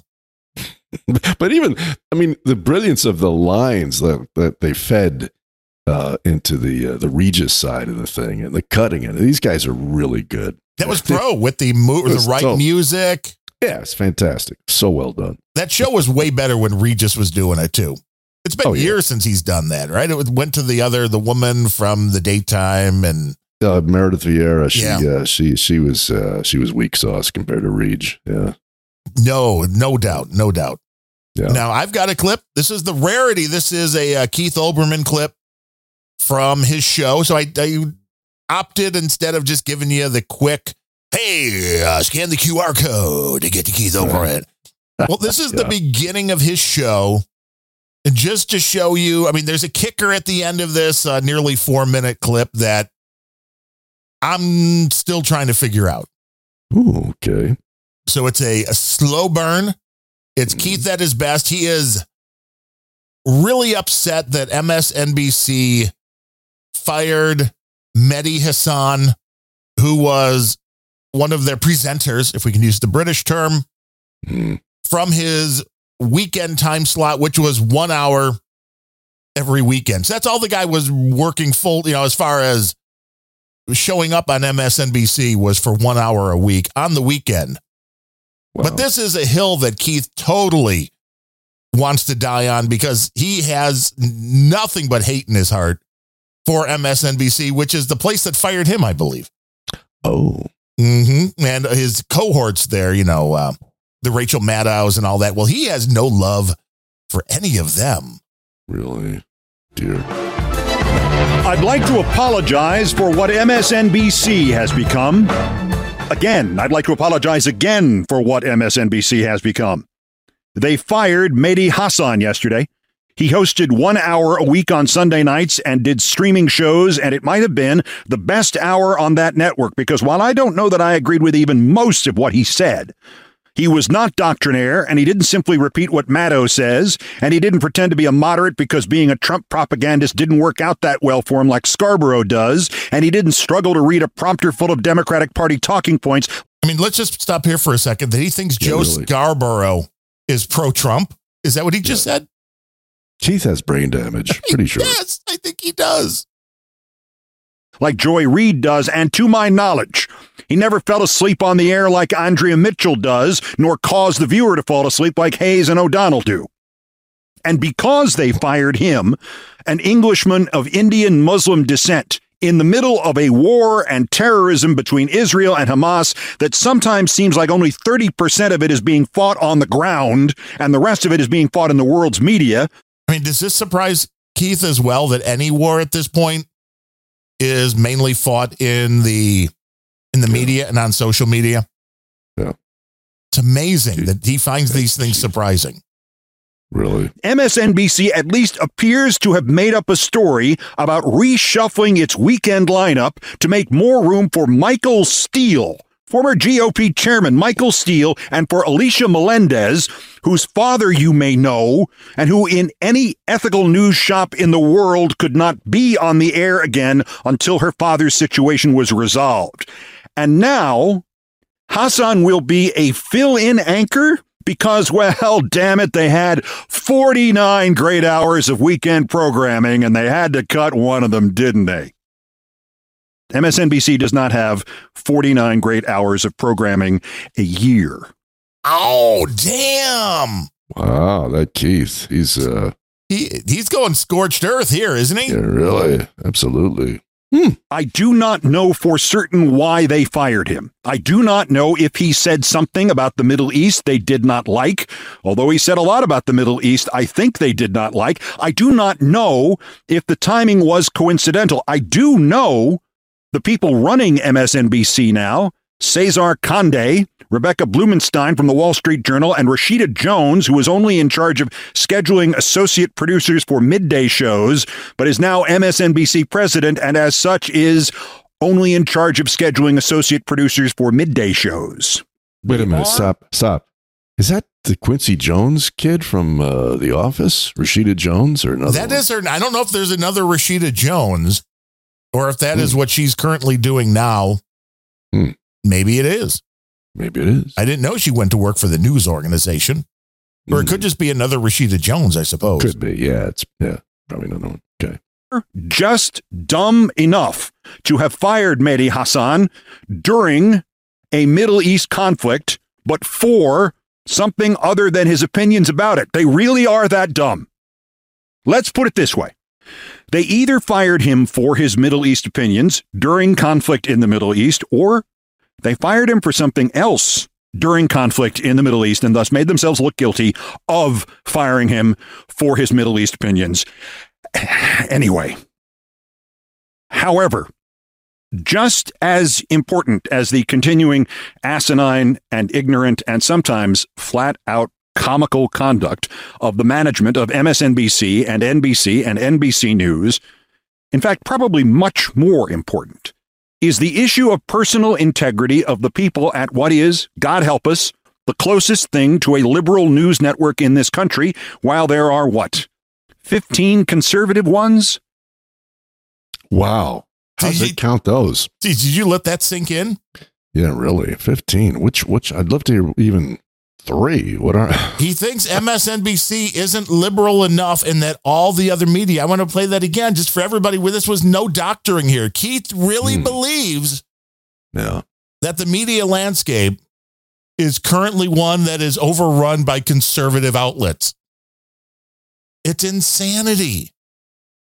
of the management of MSNBC and NBC and NBC News, in fact, probably much more important, is the issue of personal integrity of the people at what is, God help us, the closest thing to a liberal news network in this country, while there are what? 15 conservative ones? And much of CNN and part of MSNBC? More important than the firing of Mehdi Hassan is the response from MSNBC stars about the firing of Mehdi Hassan. You want to hear what Maddow and O'Donnell and Hayes and Wagner and Reid and everybody else there said about this? I bet I know it's coming, Darren. Seven seconds of silence. Want to hear it again? Uh huh. There you go. There we go. Yeah, he's so fucking predictable. What an idiot. Yeah, it's the old, uh, just, you want to hear it again? It's silent. I mean, the guy thinks the media in the world is conservative. And MSNBC, which is a total liberal network. Oh, it's barely liberal, according to Keith. Uh, this this only is explained by Keith having a brain injury or there being two dimensions. And one side really just believes one thing and the other side just believes the other. I mean, the evidence is so clearly there. They track things when it comes to the media Yeah. that will tell you what percentage. Well, they'll tell you two things. One, how much time they spend on each individual story, you know, like the Trump impeachment as opposed to the Biden impeachment. And guess which one they covered a lot more? Huh. The Trump. That's weird because they're such a conservative bunch. Yes, imagine that.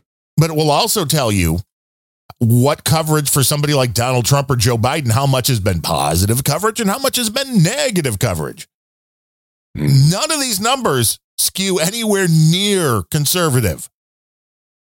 So I don't know what Keith's issue is, except that he is either clinically insane, which is possible, or we are living in two different dimensions and we just can't see the other side. I vote insane. I think he is. I think he is absolutely insane, but I think that he believes it, which is the scariest part of all. Yeah. And the people that listen to him and the David Pakmans of the world believe this stuff, which is how the world is in such a sorry state because people believe this drivel and you're so far down the rabbit hole that coming back is I just can't see how it's going to happen because I see two different choices here, which is the only way it can really go. The next presidential election, it's either, you know, okay, it's either Joey or Joey's going to die first and it's going to be Captain Hair Gel or Michelle Obama. But it's seemingly, again, unless Trump dies, it's going to be Donald Trump as the guy getting the votes. When whether the Republicans put him there or not, it's a very what I can't see anything happening that he won't get the nomination. Well, what are the odds? I mean, what are they, what are they saying? I mean, like you know, I always put great credence in the Vegas odds makers because those guys they tend to put aside their political biases because always with them their wallet comes first. It's all about money. It's all about money. So I would I would think I'd be shocked were there not some type of a Vegas lie at this point on whether the Donald is going to wind up, you know, in jail before the election or not. Do we have any sort of a sense of that? Because it seems that's what they want to do. They want to stop him from ever getting the nomination or be even. And I don't think being in jail keeps him out of getting the nomination, which is even more interesting. Okay. Because there are, there are arguments. Gene believes that uh, there's no way the guy that I do that show unrelenting with, The Rusky. the Rusky, right? The, the Putin apologist.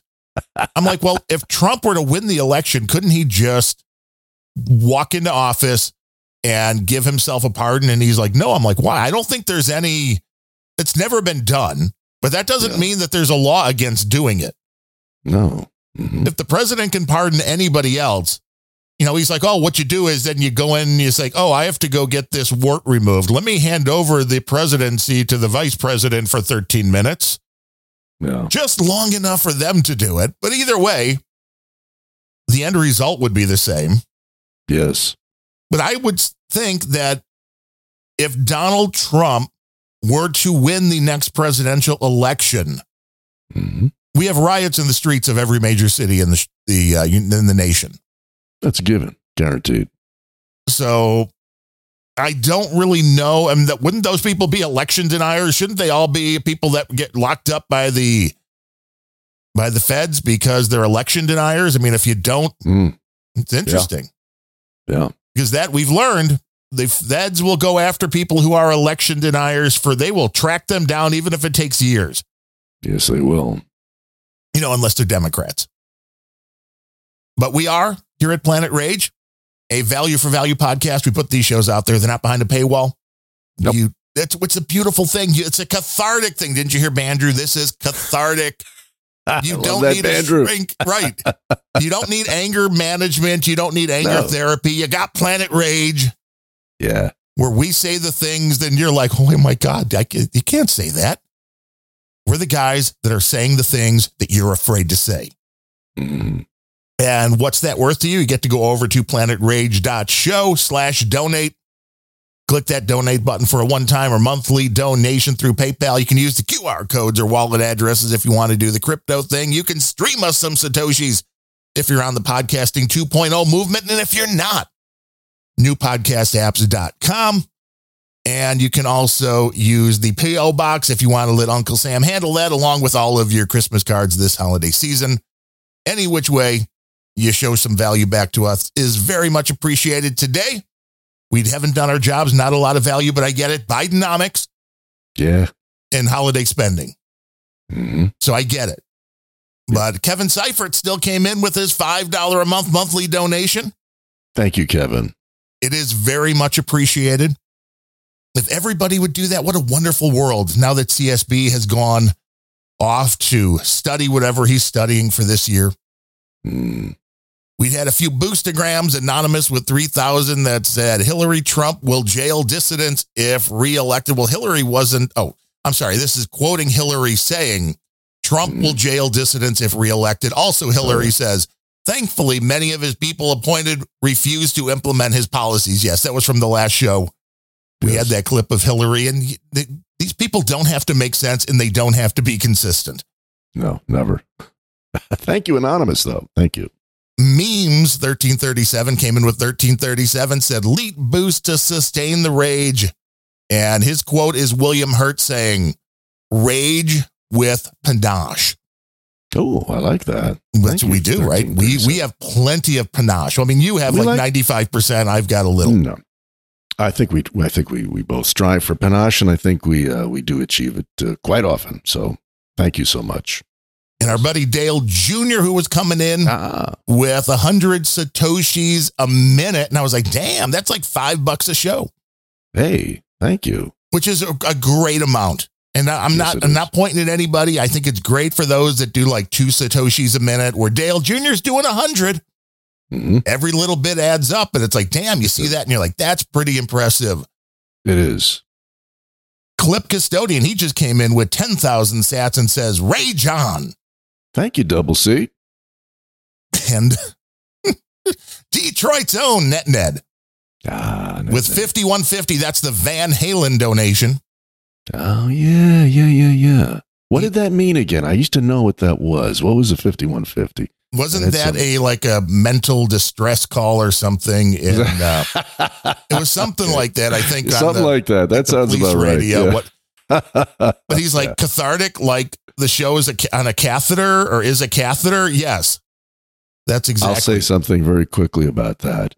Um, back when I used to watch television, when I had a television several years ago, um, and you you would watch. It was it's actually how we knew that the M5M was doomed because the only commercials on Fox and so forth were for um, buy gold, reverse mortgages, and catheters. Right. And there was actually a catheter commercial that ran for quite a while. And I would always watch and go, what the fuck? Because the, the scripted line, the guy would be sitting there and he, he would actually say this This catheter hurts less. wow. Wow. Yeah. Who wrote that? Who wrote that line for him? what an endorsement. It hurts less. Hey, well, that might finally be truth in advertising Maybe, yes. Because none of the way, none of them are fun. You know, the permanent ones. You know, uh, you don't want that. I guess not. And my dad, it was, you know, for over a year, he was on the ones where he had to self cath every time he had to go to the bathroom. And I'm just like, dude, I, ooh, ooh, I Oh, don't know. Oh, man. No, there's a lot of things that I'm like, I have no problem with. You want to stick needles in my eye? That's great. That's fine. That I'm drawing a line. Yeah, I'm with you. Yeah. Uh, we also had some people streaming sats, rock and roll breakout user 448-56052. I sure hope that's just somebody who didn't set a name and that wasn't what they said. I mean, no judging or anything. No. Say something, Fernando 23, Mr. Cyanide. That's a good name too. That wow, that's quite a name. Yes. That's like a Batman villain name. Yeah, perfect. You're right. Mr. Cyanide. No, we have somebody needs to figure out the outfit and we'll be in good shape. Uh, FS Grew and Anonymous, all y'all, thank you for streaming Thank some Satoshis. I mean, we were planning on doing a, uh special Christmas episode in about a week or so, but nobody has sent anything in. So maybe we need to rejiggle the handles. Maybe we do. Yeah. Because again, we got prizes. I think I have some mugs on the and uh, on the front porch right now. Oh, cool. Yeah. Come on. Let's go, folks. Send Get in the something Yuletide good. spirit. You Yeah. want, yeah, you want a Planet Rage mug. Mhm. We want to do a, a nice Christmas based episode. I mean, you can make it up. Just give us a Christmas Yeah. story. Yes. Or another way, don't forget to get a Planet Rage mug is make a donation to the folks at No Agenda, which then Adam and John will have to read and include in your note. I always listen to Planet Rage with Darren and Larry because it's really a much better show. Yes, it's We'll a send you a Planet. Rage dot show. PlanetRage.show. We'll send you a mug pronto. Yes. And I will be ordering more mugs, more mugs, more mugs because they are beautiful.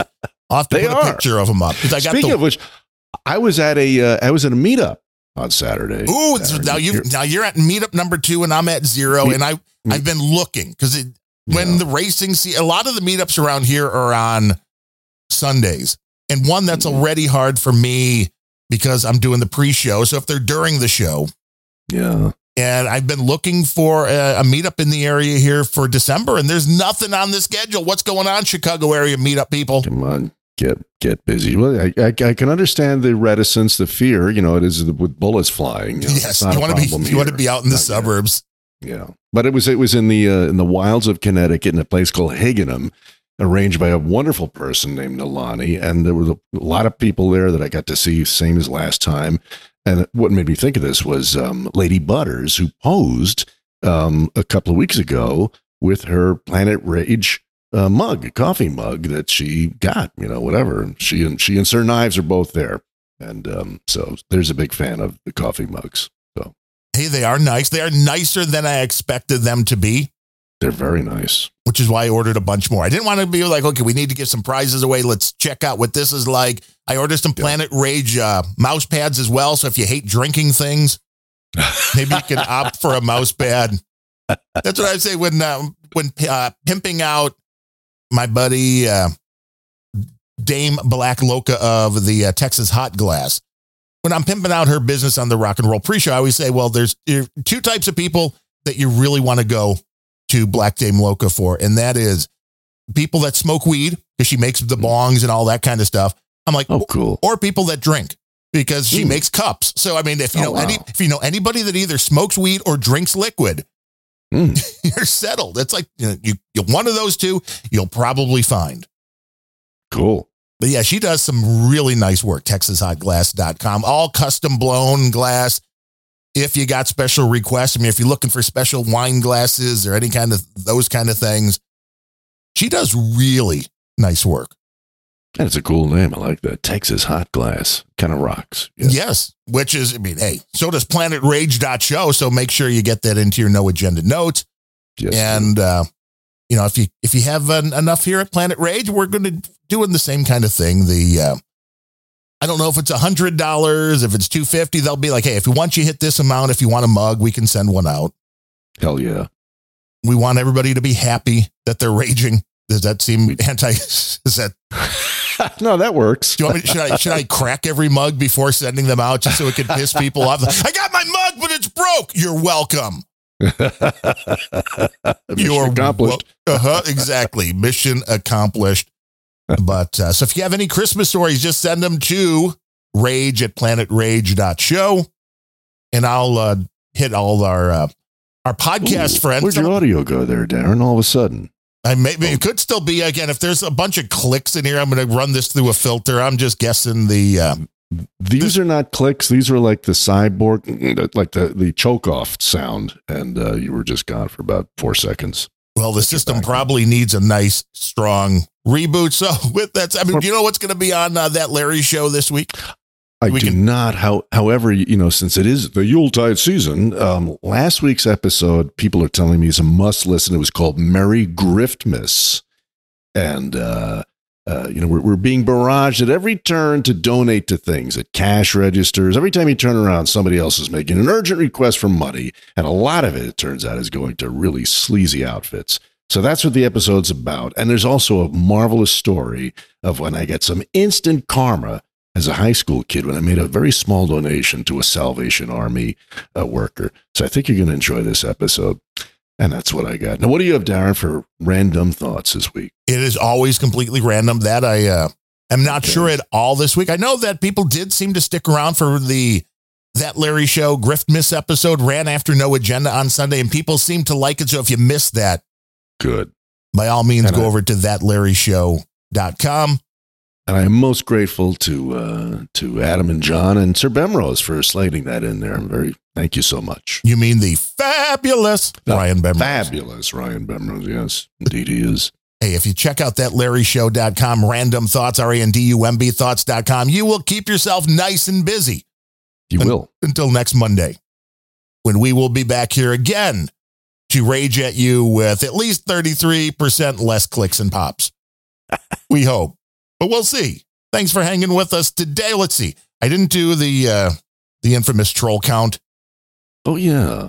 80 at this time, man. People are probably like, you're popping and clicking. Oh, geez. Yeah, well, you know, we just it was the do- donation segment, which is always some drop off. Yeah. I, I think again, you're right. I, I mean, things basically in my experience doing this stuff now. This is always when downloads tend to uh, to decline. At the, either the shank of summer when everybody's at the beach, and when everybody's getting ready for Christmas, they sort of there's I've seen usually uh, some drop off. So probably it.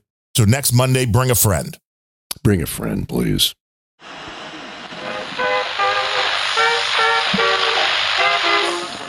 The US strikes back, killing a member of the Islamic State. Whole world